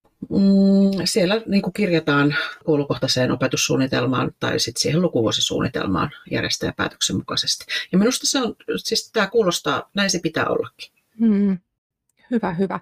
Mulla tuli semmoinen mieleen, mistä mä oon siis itse asiassa täällä opettajien kanssa jutellut, kun nimenomaan ne niin kuin vaikka just tommoset visiot ja missiot ja arvot ja muut on niin kuin koulukohtaisia ja sitten niihin ei välttämättä täällä sit kuitenkaan, niin niitä ei hirveän usein muuteta. Ja hmm, olkoon nyt sitten Kainuu tai täällä, täällä Hamilton, entä sitten joku, joku muuttaa Buenos Airesista siihen kouluun, siihen pieneen kouluun, niin kyllähän se muuttaa sitä, eikö sitä pitäisi niin kuin sit huomioida, että ketä ne lapset on. Seuraavana vuonna ei olekaan, tai sitten onkin vaikka opiskelija, opiskelijoita perhe Japanista yhtäkkiä asuukin sillä kylällä ja näin, että tavallaan se, jos ajatellaan, että sen on niitä hyvinkin paikallisia koulukohtaisia, niin sen pitäisi silloin aidosti heijastella juuri sitä porukkaa, niitä oppilaita, niitä opettajia, heidän taustansa ja kulttuurejaan se, että ketä me ollaan ja mitä me arvostetaan. Hyvä, hyvä ajatus, koska nimenomaan tähän nyt saa kuulostamaan siltä, että me tehdään arvoja, luodaan yhteiskuntaa ja koulua varten. Mm-hmm. Tai niistä lähtökohdista, että, että se, että tulipa sinne, toisaalta sehän helpottaa nimenomaan, että tulipa sinne ketä tahansa, niin sitten nämä on nyt ne sementoidut Mut se, arvot niin. ja näihin, näihin eletään. Mm, silloin ne vaan on just, se on just niin kuin se yhtenäiskulttuurin tavallaan, että ne on mm. niitä niin kuin samoja ja sitten niitä ei muu. Mutta joo, mut joo en tiedä meillä töissä on nyt niin kuin aloitettu sillä että me niin kuin esittäydytään, että kerrotaan tavallaan siitä omasta taustasta enemmän. Mä pidin just oman esittelyn ja näytin, näytin kuvia, niin kuin mistä äiti on kotoisin ja näytin oman lapsuuteni kuvia siellä lumessa leikkien ja näin. Ja nyt oli helppo yhdistää se nyt, kun tällä viikolla taas katoin, että työkaveri, joka on Pohjois-Kiinasta kotoisin, niin yllättävää kyllä sen lapsuuden kuvat oli hyvin samanlaisia. Siellä oli sitten niinku jääveistoksia ja muuta. Ja sitten tajusin, että ai jesta, että niinku miinus 20 astetta, että sielläkin on. Ja jotenkin mun taas ajatus Kiinasta on, niinku, missä, missä mä oon käynyt, niin mä oon käynyt vaan tosi isoissa kaupungeissa, että ei se olekaan Shanghai, Shanghain helteet, vaan se voi ollakin jotain aivan muuta. Se on ollut tosi mielenkiintoista ja kivaa, koska ne on henkilökohtaisia sitten kuitenkin se, että minkälaisia minkälaisten kulttuurin kokoelmia me ollaan. Ihastuttava ajatus siis se, että nimenomaan mietitään sitä työyhteisöä tai vaikka sitä luokkaa niin. siitä näkökulmasta, keitä me ollaan, ja, ja että siitä lähtisi se oppiminen myöskin. Ja sitten, että me osataan huomioida kaikki, kaikki niin kuin, ihmisinä, eikä voi että jotenkin. No, ja sitten vielä niin kuin työelämään liittyen. No, minä niin kuin, missä minä, luinko minä jotain vai puhuttiinko me sinun kanssa vai kenen kanssa, kun, mm. kun se oli joku TikTok-video, missä puhuttiin, että kun ihmisillä on niin kuin kolme eri tasoa, että sillä on niin kuin se tavallaan se taso, että mitä hän haluaa näyttää muille, että semmoinen niin yleinen taso, että miten hän niin kuin liittyy ihmisiin ja miten, että se on vähän sellainen niin kuin esittämistä tavallaan, että tavallaan sitä mietitään siitä näkökulmasta, miten miltä tämä näyttää muille. Ja sitten on se niin kuin privaattitaso siellä niin kuin perheen kesken. Mm. Että se on, totta kai se on erilainen, että ollaan me niin kuin kotona oman perheen kesken erilaisia, mitä tuolla julkisesti. Ja sitten vielä oli se salainen, ihan semmoinen secret level, salainen taso, mikä on sitten ihan vaan omalle itselle, että välttämättä puolisokaan ei tiedä kaikkea tai, tai jotenkin. Ja sitten minä niin jäin miettimään sitä, että täytyy sanoa, että mulla on se, niin se public ja private on niin se hyvinkin samalla tasolla, että ne on vähän ehkä liikaakin niin kuin aina tosi avoin siitä omasta privaatista. Mm-hmm. Et en tiedä, onko se hyvä vai huono, mutta jotenkin huomasin ajattelun, että ne ei ole, että ollaan niin kuin minä, minä en ihan hirveästi ajattele sitä, mitä muut ajattelee, ja sitten minä tuon sitä niin kuin semmoista tosi siviiliä siihen, siihen julkiseen yleiseen keskusteluun. Kauhean tunnustus. Mutta se oli semmoinen reflektio itsestä, niin kuin, että, mä että jos niin kuin ajatellaan, että näin olisi yleisesti tai, tai yleensä, niin sitten mä sanoin, ei, ei koske minua, että minä annan kaikki niin kuin, ka- kaikille kaikki. Paitsi sitten on se vielä se secret-osio siellä, että sitten se pidetään visusti omassa hallussa. Sentään jotain Kyllä. piilossa. Se on jotenkin jännä, kun täällä siis on, sanotaan äh, Mrs. Smith tai Mr. Smith, on niin kuin se Mr. Spans rehtori, että ei kutsuta etunimellä. Ja musta se on jotenkin, mm. mulle se on niin hämmentävää, että siinä tavallaan on semmoinen niin kuin, minä asetetaan eri asemaan ne. No, mutta se nyt... Etäisyys. Et niin, on. Joo, siihen jää etäisyys. Joo, mistä en nyt ehkä niin tykkää. Mutta hei, mulla tuli toinen... Se on vähän näin, näin, näin näistä valtaa. Auktoriteettia. Kyllä, Ja sitten taas, no se nyt on sitten taas tapa, että onko se sitten oikeasti sitä. Niin tuosta muuten äm, viimeksi tuskailin sitä, että kun tulee ne ruuhkat samaan aikaan, kun kaikki hakee samaan aikaan lapsensa, vie samaan aikaan mm. lapsensa, niin tajusin tällä viikolla, mun piti hakea lapsikoulusta, koska IP-kerho olikin täyteen puukattu, enkä saanut iltapäiväkerhoksi sille päivälle iltapäiväkerhoa, joten mun piti mennä hakemaan se kolmelta lopettaa työt aikaisemmin, hakea kolmelta. Ja sitten se määrä aikuisia esiskin, jotka on siellä kolmelta. Mutta se oli jotenkin ihanaa se halauksien määrä, kädestäpidon määrä, keskustelun määrä, miten sun päivä on mennyt, mikä niin kuin en minä koskaan kävellyt koulusta kotiin äitin kanssa kävely käsi kädessä, tai kun, niin kuin, että mä jo ekalla kävelin yksin, mm-hmm. mikä on sitten taas sitä itsenäisyyttä, mitä sitten taas, ketkä on täältä olleet Suomessa välillä ja tulleet takaisin, niin sanoin, että lapset taas kyllä kaipaa, kaikessa on puolensa, mm-hmm. mutta semmoinen siis, minkä huomasin siinä, että kun se samaan aikaan loppui se päivä, niin se rehtori oli siinä tavallaan yhdellä niistä porteista, kun niitä tietenkin portteja on paljon, kun on iso koulu ja kaikki mm-hmm. hakee samaan aikaan. Mutta se oli siinä niin kuin sillä portilla sattumalta, niin se, se on varmaan siellä päivittäin. Se on moikkas kaikkia mm-hmm. ja sitten se jutteli, että jos on jotain kysyttävää, niin voi mennä niin kuin kysymään ja juttelemaan. Et se on varmaan siinä portilla joka päivä. Mä kun en hae lastani sieltä kolmelta, niin en tiedä, koska se menee IP-kerhoon, niin mulla on tavallaan tämä jäänyt siitä pois. Samoin kuin ne opettajat, kun mä ymmärrän, että se tavallaan se vähän niin kuin se päiväkodin tuulikaappi mm-hmm pedagogi, miksi sitä nimitetään, Just näin. niin tavallaan se tapahtuikin siellä koululla. Että se oli tavallaan jatkuvasti siinä läsnä ja siellä oli se yhteisöllisyyden fiilis oli aivan hurja.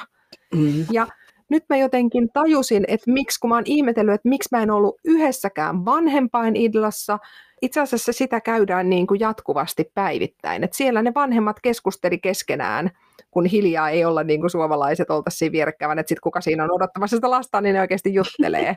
niin se tapahtuukin siellä enempi. E, voi että tuossa Joo, tuossa siis on nyt ihan, tuon laitan visusti korvan taakse nyt, koska tämä nyt on sellainen, mitä itse tällä hetkellä just niin kuin sekä työssä että niin kuin vanhemmuudessa pallottelee tämän asian kanssa, että kun ollaan päiväkodilta siirrytty tuonne niin kuin koulurakennukseen, vaikka eskareja siellä käydäänkin, niin nimenomaan se, että, että me, tosi hyvin tulee viestiä koulusta, en, en sitä sano, mutta nimenomaan se semmoinen kohtaaminen, se ei ole vuorovaikutusta se viestin laittaminen, että se, mm. että se, se jää niin kuin tosi vähäiseksi. Mm. No se, että täytyy sanoa, että meillä on, on onneksi sellainen tilanne, että me ollaan sitten meillä rehtori järjestää kuukausittain niitä rehtorin aamukahveja. että siellä on, on tuota, niin säännöllisesti yhtenä tiistaina on, on tiettyä aikaan on, Just. on aika ovet auki että sinne voi koska vaan mennä, että se pikkusen helpottaa sitä, aika vähän liian vähän me sitä hyödynnetään me vanhemmat, mutta, mutta tuo kuulostaa kyllä, siis tuohan on ehdottoman tärkeä kohtaamisen paikka niin sen henkilöstön ja vanhempien kuin sitten niiden vanhempien keskinäisen kohtaamisen välillä. Ihan älyttömän tärkeä. Kyllä nyt kun vaan sitten keksisin, että miten mä voisin tehdä duunia sillä, että voisin en keksi. Mutta palataan tähän ja vertaillaan näitä ja mietitään ratkaisuja. No. Hei, mun piti semmoinen myös mainita, mikä liittyy noihin arvojuttuihin. Hirveän kiva. Näin Saaralta postauksen, joka tota, niin kirjoitti, ootas mulla on tässä se valmiina, että Saara laittoi Faseen, että tänään ymmärsin, miten pitkällä olemme matkalla kohti kaikkien lasten koulua. Sanoimme yhteisessä arvokeskustelussa ääneen sen, mitä on mutustellut mutusteltu pala kerrallaan jo pitkään. Hertsikan ala-aste on inklusiivinen koulu. Kaikkien lasten koulu ei koskaan ole valmis. Minä lupaan tehdä oman osuuteni. Luottamus jokaisen ammattilaisen osuuteen yhteisessä, yhteisessä työssä on vahva. Tämä on ihan huippujengi. Voi että. Vitsi se on mahtava. Siis täm, tämmöisiä ihmisiä niin kuin, niin kuin Saara, mistä tahansa koulussa se on ollut. Se, ensinnäkin, että se uskaltaa jakaa. Että se uskaltaa jakaa, että käytiin arvokeskustelua. Tämä on jatkuvaa, tämä on mahtavaa. Tai että opettajien osaamista kehuu. Tai se, että se on ollut se on aina myös jakanut sitä, että silloin kun on vaikka tullut uusi opsi, niin se on nimenomaan oppilaiden kanssa käynyt sitä, antanut palautetta ähm, opeholle siitä ja, ja näin. Mielettömän hienoja juttuja tapahtuu. Kiitos Saara, hyvä, hyvä. Mm. Ehdottomasti voi että. Siis mehän niin kuin, liian vähän hyviä kuulumisia niin kuin kerrotaan tai ehkä niin kuin ja, jaetaan omia ajatuksia. Mm. Mutta nimenomaan nämä hyvät kuulumiset. Ö, ihan vasta just töissä puhuttiin siitä, että me enemmän pitäisi tuoda julki sitä, että mikä meillä on hyvin ja missä kohtaa menee vielä niin kuin loistavasti. Et ainahan me on helppo löytää niitä asioita, mitkä on ihan sysi huonosti ja niitä, ni, ni, niin niissä kieriskellään. Mm. Toki yrittää etsiä ratkaisujakin niihin. Mutta mut sitten mulla siis joku vuosi vain elämässä täällä Suomessa, niin meillä oli tuo Kasmer oli siinä mukana. Ja se siis jännä, miten vahvasti on jäänytkään mieleen se, että kun tosi reteesti sanoi, semmoinen rehellinen, tai itse asiassa täytyy sanoa, että rohkeasti sanoa, että, että, me, että hänellä on ollut tosi mahtava lapsuus. Että on niin ihan tosi, on tosi hyvä lapsuus ollut. En tiedä siis, että onko se niin kuin, tai mediahan tykkää niin kuin niistä retostella niillä tarinoilla, että missä on ihan paskat olot ollut ja sitten, että onneksi ollaan selviydytty sieltä. Ja ne on tosi tärkeitä ne tarinat ja niistä, että niistä puhutaan, koska ne on tosi isoja ja kovia juttuja ja niistä on aina apua ja lohtua muille. Mutta ei, mielestäni sillä varjolla ei me saa unohtaa niitä hyviä juttuja. Hmm. Tai että, että jotenkin, että jos joku sanoo, että meillä menee ihan superhyvin, niin sitä tarvitsee katsoa kieroon. Että tähän liittyy nyt tämä kateus, ylpeysnäkökulma varmaankin, että me ollaan aika herkästi kateellisia siitä, että no mitä se tuokin tuossa. Että semmoinen myötäilon, osataanko me olla myötäiloisia, että, että no onpa mahtavaa, että menee hyvin ei tarvitse sitten ajatella sitä, että, että no se on minulta jotenkin jostain pois. Mm. Ja että sitä tarvitsisi jotenkin häpäillä, häpeillä sitä hommaa. Ja nyt sitten vielä tuosta in, Saaran inklusiivisuudesta täytyy sanoa, että sehän on oikein kestokuuma peruna siellä täällä meidän keskusteluissa. Että miten, miten se teillä inklusiivisuus siellä on? Hmm. No siinä onkin. No, jos katsotaan kulttuurien näkökulmasta, kun sehän liittyy siihen myös. Um, se näkyy paljon OPS-muutostyö, joka on siis nyt juuri käynnissä, kun se tosiaan 2007 vuodelta nämä vanhat. Mutta täällä on siis suurena erona se, että OPSin perusteita on siis kaksi. On englanniksi ja toinen on maorinkielellä. Ja maorinkielinen ei ole käännös. Maorinkielinen on oma hieno dokumenttinsa, joka joka on siis niin pitkällä, niin pitkällä siinä, että siinä on tavallaan on nimenomaan oma arvopohjansa vaikkapa niin kuin digiopsi, minkä tiedän itse niin kuin, kun omat taskuni tällä, mikä on lisätty aikanaan, niin siinä on hieman jopa eri määrä niitä tavoitteita kuin mitä englanninkielisessä, ja ne on ilmaistuna tarinoiden kautta hyvin eri lailla kuin englanninkielisessä opsissa. Wow.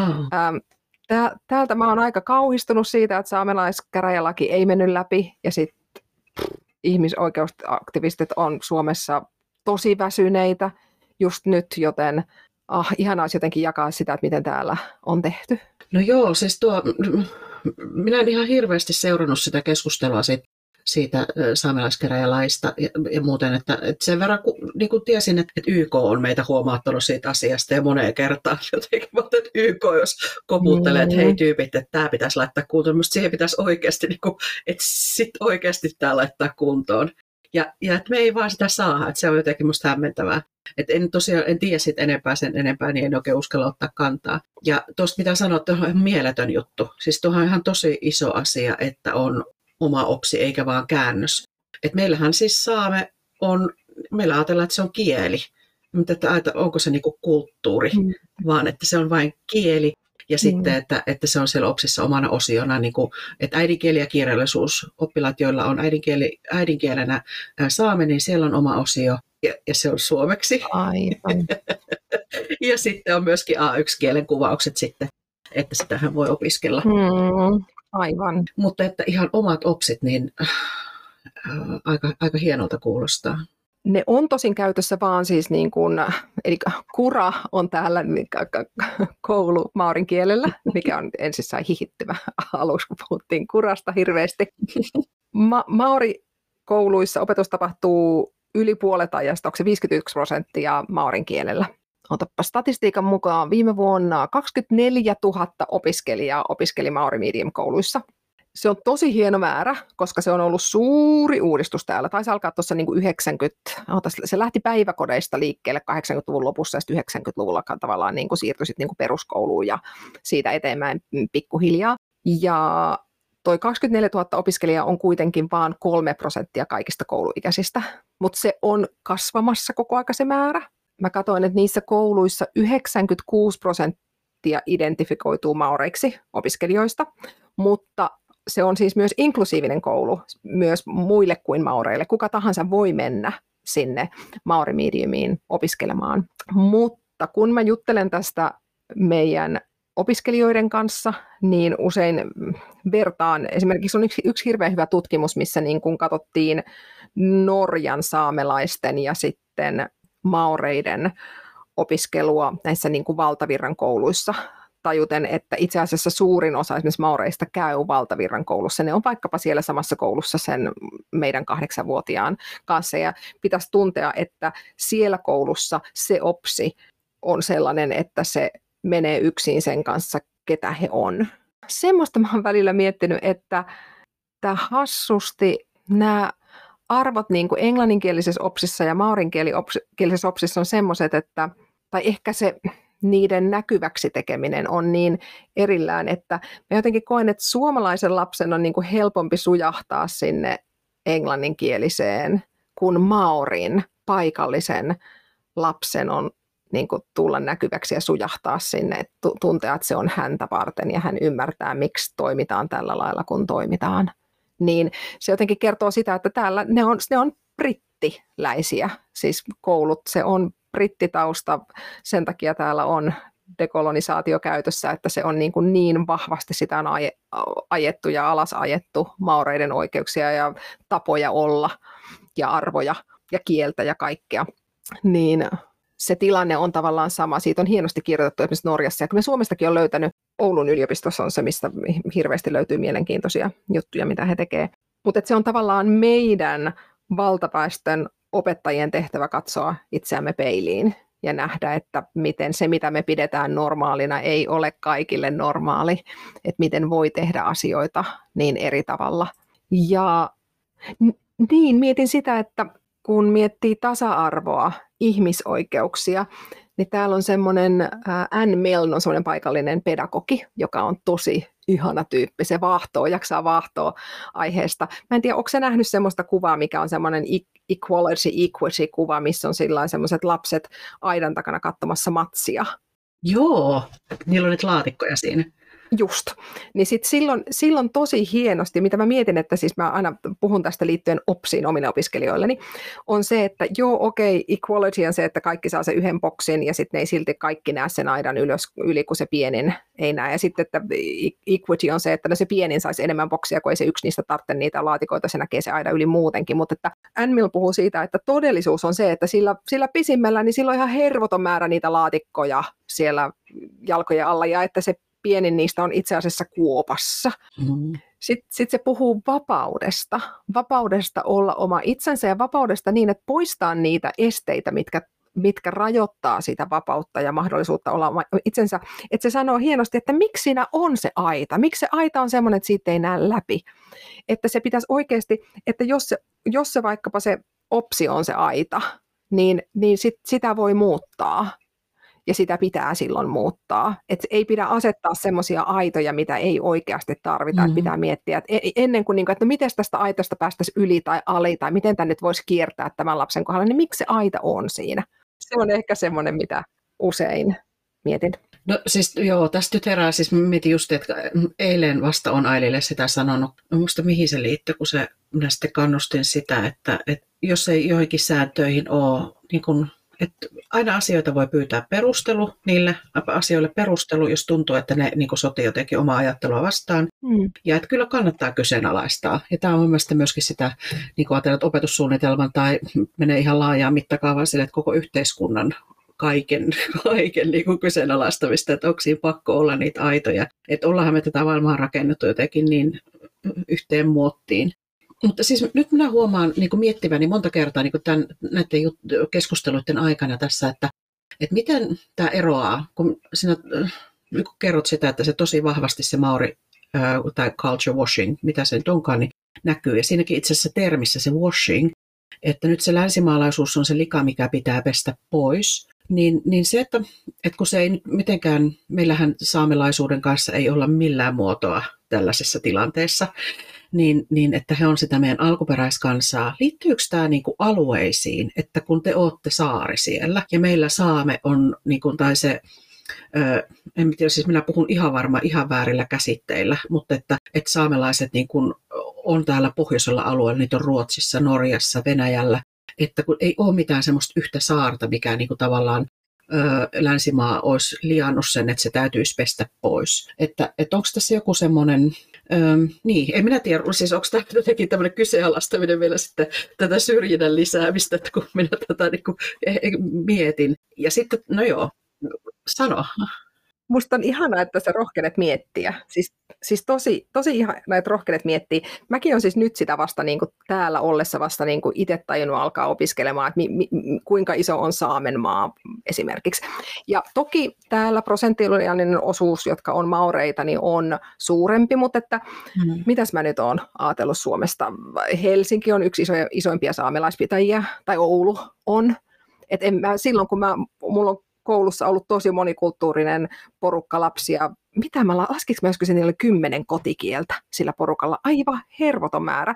Mutta ei mulla tullut mieleen, että onko niistä, niistä jollain saamelaistaustaa. Se, että, niin kuin, että ihan käsittämätöntä. Tai se, että, että, että mikä niin kuin, Täällähän siis joo maureiden alkuperäisoikeudet, mutta inklusiivisuudessa on siis itse asiassa niin kuin, että tämä, tässä on ympärillä ihan hirmuinen määrä saarivaltioita, jo, joista myös asuu täällä, eli niin kuin Pacifica, näitä saaria on tässä ympäriinsä, ja heitä asuu täällä todella suuri määrä myös täällä maassa, ja heidän arvonsa on hyvin samankaltaisia kuin maureiden arvot. Ja ne ei todellakaan, täällä on niin brittiarvot, mitkä näkyy joka paikassa, jotka on sellaisia, jotka suomalaisena tosiaan tunnistaa. Ja se, että se on, se valtaväestö niin kuin, tarkoittaa tavallaan sitä, että minä tuun toiselta puolelta maailmaa, niin mulla on valtaa enemmän. Mulle automaattisesti sitä tarjotaan ja automaattisesti, niin kuin, mikä on ihan hirveetä, mm. mutta että se, se historia näkyy siinä edellä. Mä tuun niin kaukaa Mulla ei todellakaan pitäisi olla niin kuin se, toki, toki tämä maana hieno vaikkapa feminismin ja tälle ei ole samalla lailla kuin Suomi, että ollaan niin kuin oltu niitä ekoja ää, maita maailmassa. Ensimmäinen, joka antoi naisille äänioikeuden, Suomi oli toinen, mutta Suomi antoi myös sen, että saa mennä hakea eduskuntaan myös, mutta, mutta siis tietyt asiat on, on tosi hyvin, mutta semmoiset niin kuin saat olla ja käyttäytyä ja puhua sitä kieltä, mitä, mitä tota, niin haluat puhua, niin se on ollut viimeaikainen suuri, suuri muutos. Se, mitä olen itse opiskellut nyt niin kuin saamelaisuutta ja sitten täällä näitä eri Pacifica ähm, maiden kulttuureja, niin nämä tosiaan eroaa valtaväestön brittiläistaustainen kulttuuri täällä on niin kuin lähempänä, mihin minä olen tottunut Suomessa. Tiedätkö semmoista julkaisua kuin Sanossa saameksi? En itse asiassa. Se on tosi kiva tuolle äh, Santasen Lillelle, terkut, ihana, ihana tyyppi, joka on tehnyt siihen kuvituksen sattuvalta, pieni maailma, mutta siis se on semmoinen niin kuin web-sanakirja, mistä löytyy fraaseja, että toki saamen kieliä on, on monta, monta Suomessa, mutta että löytyy tota niin, että jos, jostain aloittaa ja opettelee jotain, sitä niin kuin lähtee opettelemaan Ranskan kulttuurista jotain, niin voisikin opetella siitä meidän omasta, joka on osa suoman, suomalaisuuden moninaisuutta kerta kaikkiaan olisi hieno. Sitäkin mä oon miettinyt, että silloin kun mulla oli se monikulttuurinen porukka lapsia, niin en mä kysynyt, että mistä päin Suomeen ne on. Että se, mihin mä oon jotenkin täällä niin kuin havahtunut, on se, että okei mä niin kuin omissakin vanhemmissa näen, että kuinka erilaisia ne on, kun toinen on Etelä-Karjalasta ja toinen Etelä-Pohjanmaalta. Hmm. Mutta että, että onko jonkun mun lapsen vanhempien sukujuuret nimenomaan Kainuussa, tai onko se itse asunut Kainuussa, niin mä en tiennyt sitä.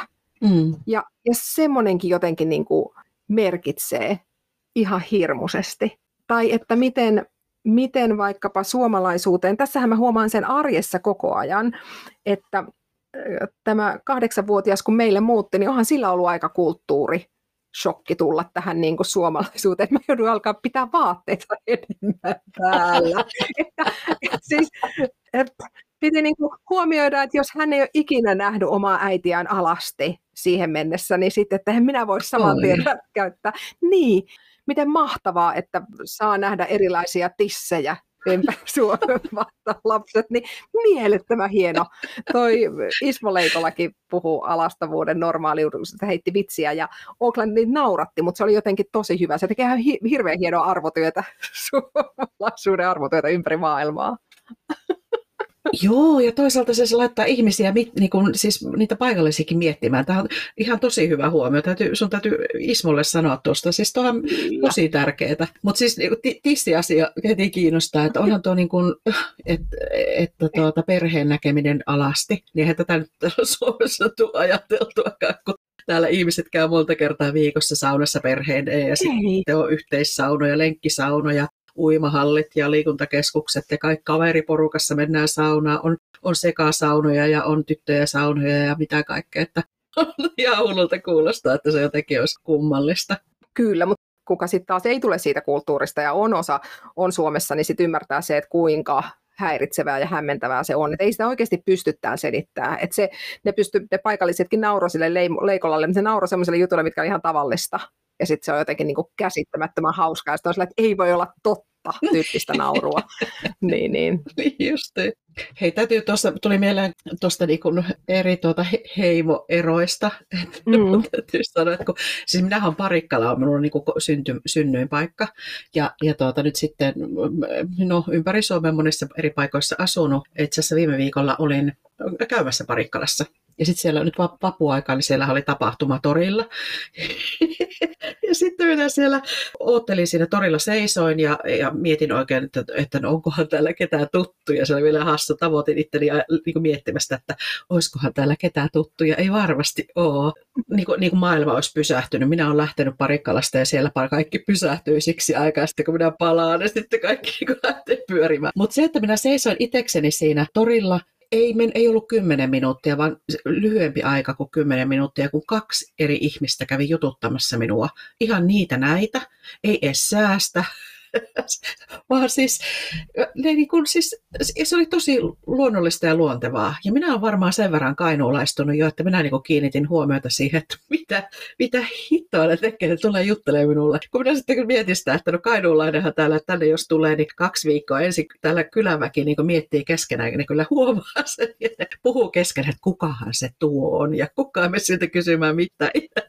Parikin tuolla Etelä-Karjalla siellä kuule, heti vaan rävätetään ja mennään. Sitten ihan oli kyllä jotenkin niin hassu tilanne. Kyllä, että itse asiassa ne erot niin kuin Suomen sisällä on niin hurjan isot Joo. verrattuna siihen, että minkälainen se mielikuva just niin kuin hiljaisista suomalaisista. Me naurettiin tuossa hississä just sinne oltiin menossa sitä kuuntelemaan, ja siinä sattui Daniel, se oli siis täyshissi, ja sitten mä menin sinne, ja sitten mä toisin, että Daniel oli siellä toinen suomalainen, sillä sattui olla vielä sen niin kuin, kiivikaveri siinä vieressä, ja sitten me alettiin suomeksi puhua, ja mä sanoin, että no tämä on nyt kyllä nyt stereotypioiden juuri vastaisuus, että kukaan muu ei jutellut siinä hississä mitään, ne oli varmaan niin hämmentyneitä siitä suomen kielen kuulemisesta, ja me hölötettiin siinä kahdestaan. Puhuitte hississä? Joo, Mutta tietenkin tuntemattomille on se, se niinku, että eihän me sitten heille kuitenkaan, että katsoin, että siinä he kuunteli ja ihmetteli kieltä, mutta ehkä yhdisti se jotenkin siihen keikkaan, mihin olivat menossa. Mutta. Kyllä, kyllä. Hei, tuota, siis voinko minä tässä välissä kysyä yhtä asiaa, mitä tässä on ihan pitkin matkaa. Tai niin kuin Joo. tuossa sanoinkin siitä, että siitä culture washingista ja muusta, mutta, mutta liittyykö tähän myös aika? Että, että siis minä en tiedä, että missä vaiheessa täällä ja millä tavalla tämä meidän niin kuin, saamelaisuuden syrjäyttäminen tai sen niin kuin, huomiotta jättäminen tai, tai monttuun painaminen, mitä se ikinä onkaan, niin missä vaiheessa se on tapahtunut. Mutta, mutta se, että missä vaiheessa sinne on länkkärit tullut sinne Uuteen-Seelantiin. Liittyykö tämä aikajuttu tähän jotenkin? No siis tänne on sinne 1800, 1700, niin kuin, että siis Joo, on niissä varmaan samankaltaisuutta, koska onhan siis niissä kummassakin on niin kuin vaikka se just, että kirkko, siis ketä syytetään, niin voi syyttää kirkkoa, voi syyttää, tota, niin ihanaa, että voi syyttää nimenomaan kouluja, voi syyttää yliopistomaailmaa, tutkimusta, siis ne periaatteessa ne niin kuin, välillä tuntuu niin pahalta, että itse edustaa juurikin niitä, niitä juttuja, että edustaa vaikkapa juuri koulua ja yliopistomaailmaa, jotka on nimenomaan niitä, ketkä sitä on niin kuin, niitä ajanut alas, että on monenlaista tutkimusta tehty ja sitten on tavallaan omaa ylemmyyttä haettu sillä, että on löydetty joku, jotka eivät sitten ole, että me olemme, asetamme itsemme ylemmäs kuin tämä, tämä kansa. Oi kauhean. Hmm, joka ei vielä ymmärrä vaikkapa tästä tieteellisestä asiasta. Tai, tai tota, niin, ja koulut on ollut sellaisia, että on pakotettu kummassakin maassa käymään koulua niin, että tai tavallaan asuntolapolitiikka, mikä on se ongelma saamelaisten kanssa sama juttu ymmärtääkseni, että, että nyt onneksi kummassakin maassa on tavallaan löytyy jo niin kuin sukupolvia, jotka on eivät ole kokeneet sitä enää, mutta sitten on tosi vaikea sieltä, sit, kun nimenomaan on, ei ole saanut puhua sitä, niin sit se on ollut niin kuin kiellettyä ja, ja noloa ja näin, niin miten sitä sitten laittaa eteenpäin ja sitä ää, uudelleen synnyttää, niin se on hirveän hidas prosessi mutta hirmuisen tärkeä, tärkeä prosessi. Varmasti, joo. Kun sitten nimenomaan ymmärretään, jos vaikkapa nyt Suomessa me ymmärretään, mekin puhutaan anglismia vastaan, niin kuinka tärkeää olisi ylläpitää, että ne mm. kaikki on uhanalaisia mm, saamelaiskielet, kolme saamelaiskieltä Suomessa, niin se olisi todella, todella tärkeää. Ajateltuna just sitä, että mikä, mm maailman ja elämän ymmärrys siellä on, vaikkapa juuri niissä kielissä. No just kun puhuttiin siitä akosanasta esimerkiksi, että mitä semmoista niin kuin mahtavuutta siellä on, ja siis muillekin tarjolla, mutta toki se, että se on niin kuin tapa elää ja olla, se kieli heijastelee sitä, niin se on hirveän, hirveän tärkeää. Mutta hei, minä taas tavoitan itteni jotenkin semmoista niinku paho, pahoilta teiltä. Jotenkin kun minä niinku mietin sitä, että jos, jos te olette nyt siellä noin pitkällä tuossa niinku alkuperäiskansojen mm. tai kansan kulttuurin, niinku, että se tulee tasa-arvoiseksi, niin, niin sitten niin kuin sä kerrotkin sitä, että sit siellä luokissa on myös kaikista muista kulttuureista, niin kuin sinäkin olet siellä. Niin se, että tota, mm. et missä se menee se, miten se niin kuin määritellään, että, että jos meillä on opetussuunnitelma, meillä on, tai sanotaan, että teillä on englanniksi, ja sitten teillä on mauriksi. Pitäisikö se olla suomeksi myöskin? minä niin kuin, miten se niin ajatellaan, että se tavallaan, miten se, onko se niin kuin inklusiivisuuden merkki se, että meillä on dokumentit tai, tai meillä on ö, opetussuunnitelma ja arvot niin kuin sen, niin kuin, no joo, tästä tulee vähän niin kuin, nyt vaalien aika ollut tosi, tämä maahanmuuttajapolitiikka on ollut tosi kuuma teema tässä myöskin, ja, ja että miten niin kuin, miten me suhtaudutaan siihen ja pitäisikö olla minkälaista maahanmuuttoa ja muuta, niin sitten, no se oli minusta tosi kiinnostava huomio, olikohan se Ylellä tai jossain oli siitä, että, että maahan, miten maahanmuuttajan vastaisuus sijoittuu Suomen kartalle, et, et eniten niitä ennakkoluuloja ja sitä vastaisuutta oli niillä alueilla, missä se kulttuurien kirjo on paljon kapeampi. Mutta täytyy yrittää löytää se juttu, koska se oli tosi, tosi kiinnostava.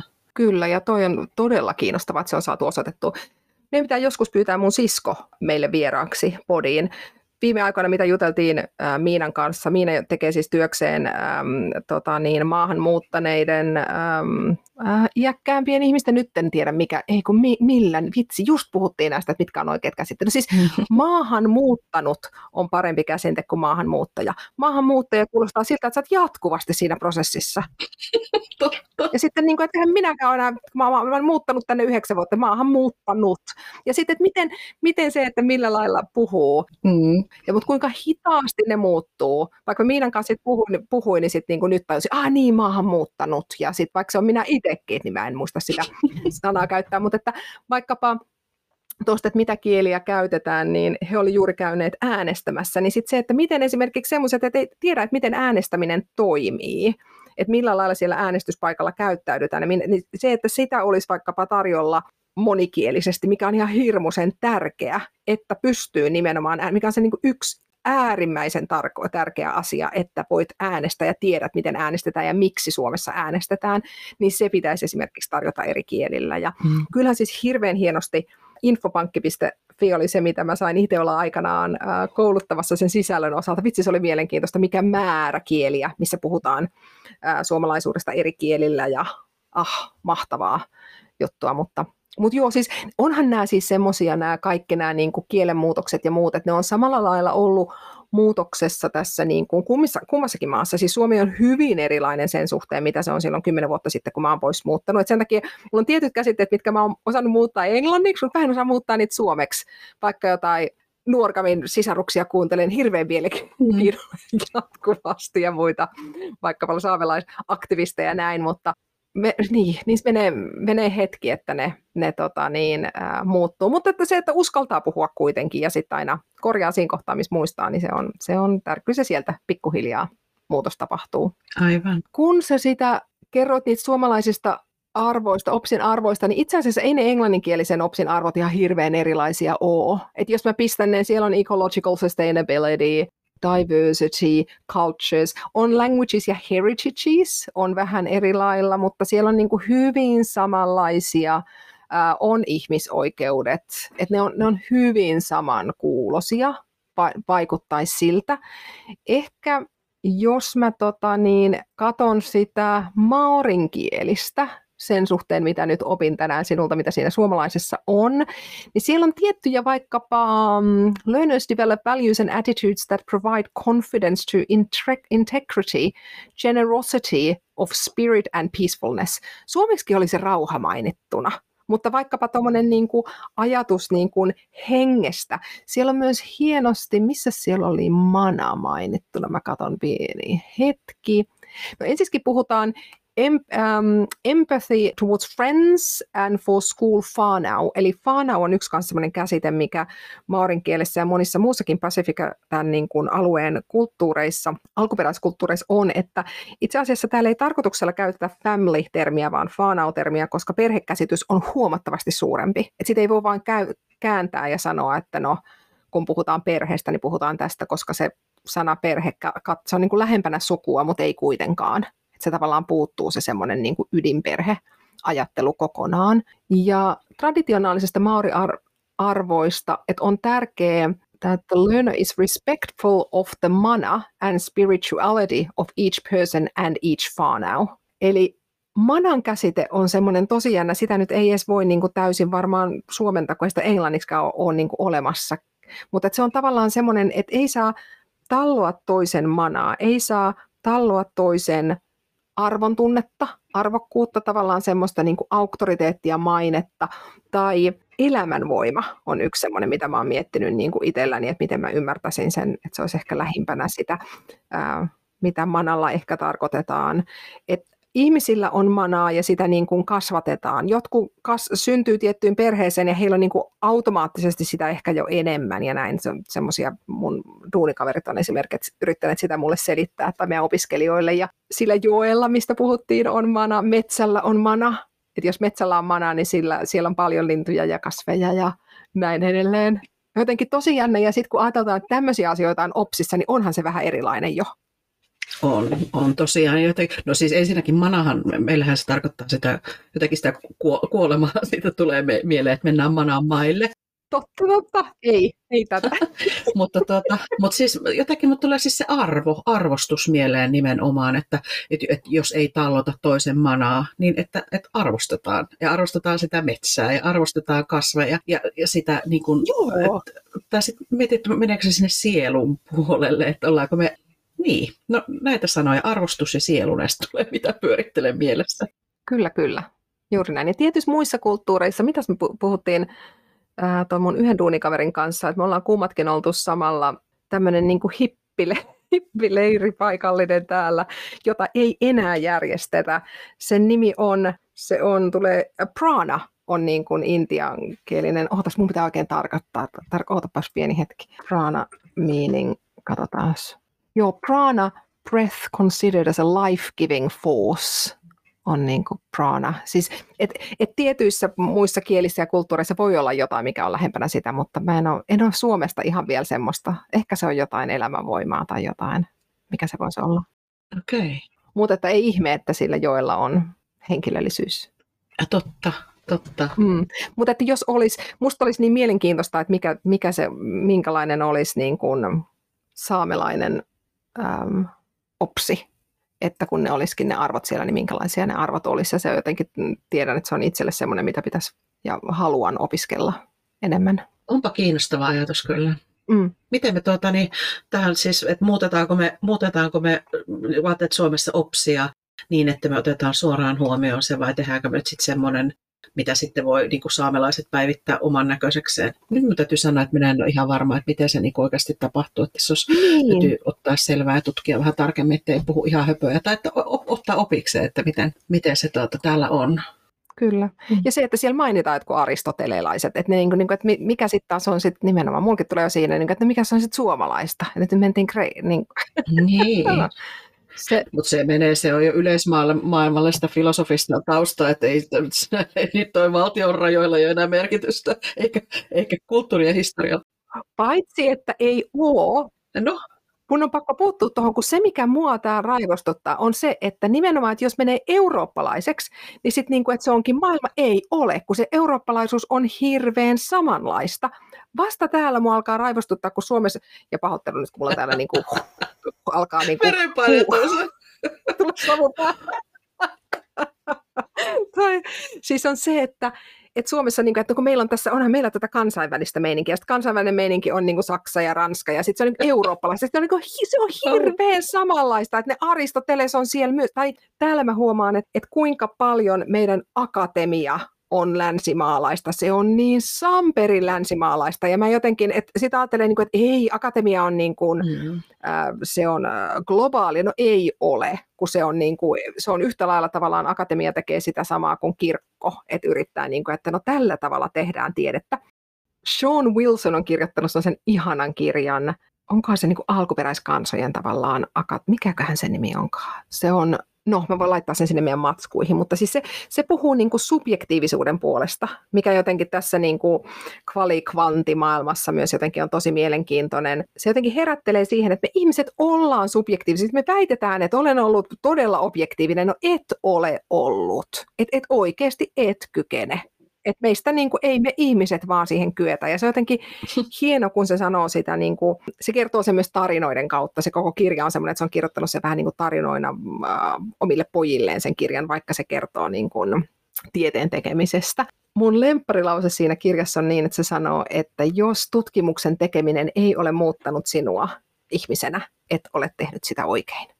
Ja se jotenkin niin... Oi vau, no se... Jotenkin tosi ihana. Et tutkimuksen tekeminen, mutta niinhän siis on. Kyllä sen, se nyt sen länkkärinkin kuuluu, että se on oppimista, että ei ole olemassa. Mm, mutta niin. toitotetaan totuutena, vaikka siihen perustuu siihen, että ei ole totuutta.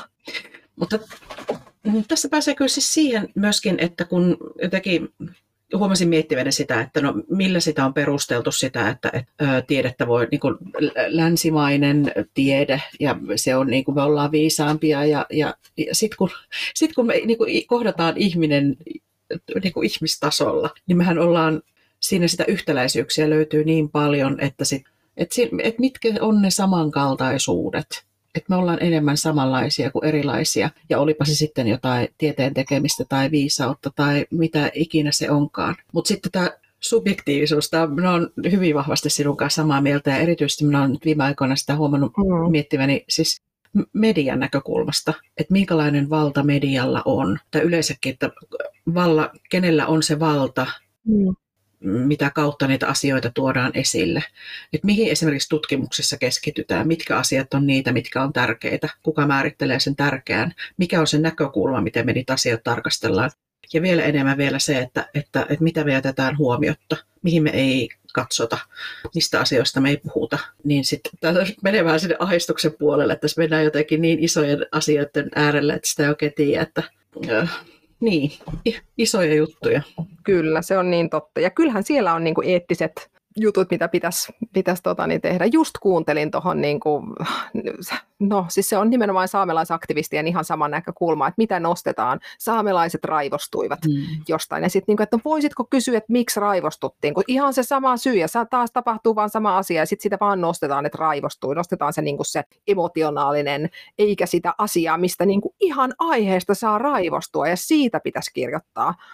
Ja ja sitten ei välttämättä anneta edes, vaan annetaan niille, ketkä sitten, niin kuin, että no ei tästä nyt pitäisi raivostua, niin niille pitää annetaan sitten se, niin kuin, että annetaan niiden jutella ja kertoa oma mielipiteensä, mikä on niin kuin ihan perse. Siellä pitäisi todellakin olla ne arvot myös siellä median puolella.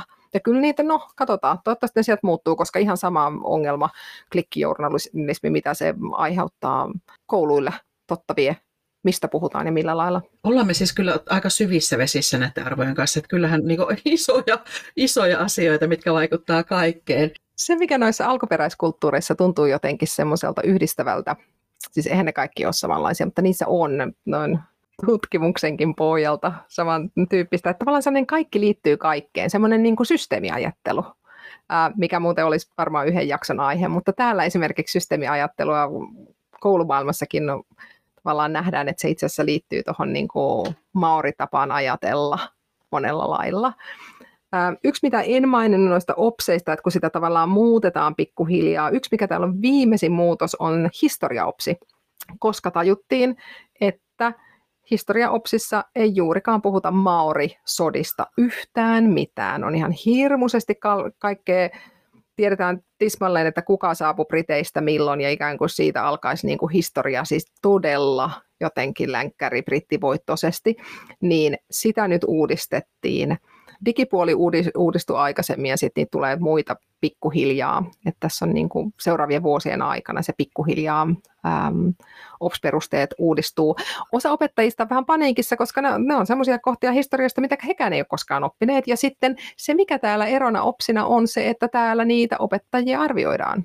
Aivan, joo. Niin kuin mä mainitsin viimeksi. Mm. Eli täällä on ero on tämmöinen niin kuin Education Review Office, mikä on vähän niin kuin kirosana melkein kouluissa, vaikka sen ideana on olla laadun tarkkailija. Että jos Suomessa, niin kuin, mistä usein sanotaan, että kun koulutarkastajat, oliko se 80-luvulla jossain vaiheessa, että päätettiin, että pistetään rahat muualle, ei siihen, että luotetaan opettajien sen sijaan, niin sitä ei todellakaan tehty täällä että ne arvioi koulun johtamista, opettajien itsearviointitaitoja, prosesseja, ja silloin kun ero on vierailulla niin kerran kolmeen vuoteen, niin tuntuu, että se on aina niin kuin eri koulu, että niin kuin, ne opettajat käyttäytyy eri lailla tai päiväkodit niin kuin muuttuu niiksi viikoiksi ihan niin kuin eri paikoiksi, hirveä paniikki. Mutta että nämä kaikki raportit on julkisia. Että mä pystyin esimerkiksi katsoa nyt just tarkistamaan, että kuinka monta prosenttia vaikkapa mun lapsen koulussa on Maori-lapsia tällä hetkellä. Tai mitä oli, mä näen nyt pari vuotta sitten, mikä on viimeisen niin kuin eroraportti. Näitä kaikkia käytetään täällä koulusoppailuun, joka taitaa olla kuuma peruna Suomessakin. Voi varjelkoon. Siis jotenkin minä niin kuin, tämä on niin kuin siis apua, siis miten ajankohtainen asia. Siis tuo, että kaikki niin kuin to, toki niin kuin kouluun liittyvä tieto on julkista, sitä tehdään julkisin varoin, niin, niin se on julkista silloin. Me, siis meillähän keväällä oli täällä Yle, Yle rakensi koulukoneen. Hmm ja missä nimenomaan pystyt tsekkaamaan sen, että, että kouluittain katsoa, että paljon siellä on yläkoulun päättöarvosanojen keskiarvo ja suhde sitten, niin että kuinka paljon siellä on S2-kielisiä oppilaita. Että ihan hullu, hullu tilanne. Täällä oli ihan hirveä kohu siitä. Ja minun mielestä ihan aiheesta, koska, mm. koska siinä ei oltu niin mitenkään pystytty huomioimaan semmoisia niin tuota, tutkimukseen liittyviä eettisiä asioita. Et se, sen avulla oli mahdollista rankata niin meillä perusopetukset. Meillä, siis tästä me just puhuttiin myös töissä, että kun laatuasioissa on ne on, ne on minun pöydällä tällä hetkellä. Mi, mistä se laatu muodostuu? Mitä se nyt sanoisi? Niin, siis kun varhaiskasvatuksessa varsinkin tämä on niin tosi pinnalla, tämä laadun arviointi, ja nimenomaan siellä niin rakenteellinen ja prosessilaatu, että me voidaan näistä vielä jutella toisella kertaa paremmin, että ehkä paremmin niin kuin, olisi kiva avata myöskin näitä juttuja, mitä täällä taustalla on. Pidetään tarkkaan huoli siitä, että ei päästä millään, missään tilanteessa arvioimaan ää, kuntia keskenään tai päiväkoteja keskenään, koska se on ihan hirveä tilanne, mihin se ajautuu. Niin tämä on ihan siis tosi, to, tosi, tosi kiinnostava keskustelu. Jatketaan siis toisella kertaa siitä, eikö niin? Joo, ehdottomasti. Joo. Mistä muusta? Hmm. No siis mun mielestä tuohon koulusoppailuun liittyy sitten myöskin se luokkaerot, eikö vaan? Mm, kyllä. Ja sitten tota, laatukriteerit ehdottomasti jo kiinnostaa. Mistä muusta? Mun mielestä se tissijakso voisi olla. Tissit oli hyvä. Al- alastuvuus ja laatukriteereistä puheen ollen. Ja musta olisi kiva kuulla, mitä siellä päivähoidon puolella on siihen tehty. Täällä siis päiväkotishoppaillaan ehdottomasti. Voisin omia kokemuksia jakaa. Täällä on nimenomaan ollut niin avointa ja sitten on myös lähdetty sulkemaan, vaikka siinä on hieno, hirveän hienot tavoitteet siinä avoimessa ollut, mutta sitten jos se johtaa siihen, että se on vähän niin kuin sama viimeksi, että puhuttiin, että jos ne vanhemmat haluaa arviointeja ja sitten ne ei kuitenkaan ei halua, että se jotenkin pitää oikeasti tehdä myös päätöksiä sen suhteen, että mihin niin, nähdään, mikä ei ole hyväksi, niin niitä voidaan tehdä vaikka vanhemmat haluaisi sen tietää. Täällä ne niin kuin tietyt tiedot on nyt laitettu tarkoituksella piiloon, että pikkuhiljaa toivottavasti asia muuttuu. Joo, kyllä. Joo. Me puhutaan ensi kerralla siis ö, tuota niin, laadusta, kriteereistä tai tisseistä. Ei kerrota vielä. Niin. No. Pidetään jännitystä yllä. Selvä. Kyllä. Hei, kiitos tästä keskustelusta. Voi, kiitos. Äh, Soomas Piäiti. Eli hauskaa päivää just sulle. Voit käydä kurkkaamassa sieltä muut fraasivinkit sieltä Sano se saamiksi sivustolta. Kaikki te kuulijat. Joten toiseen kertaan. Moi moi. Joo, toisella kertaa. Moikka!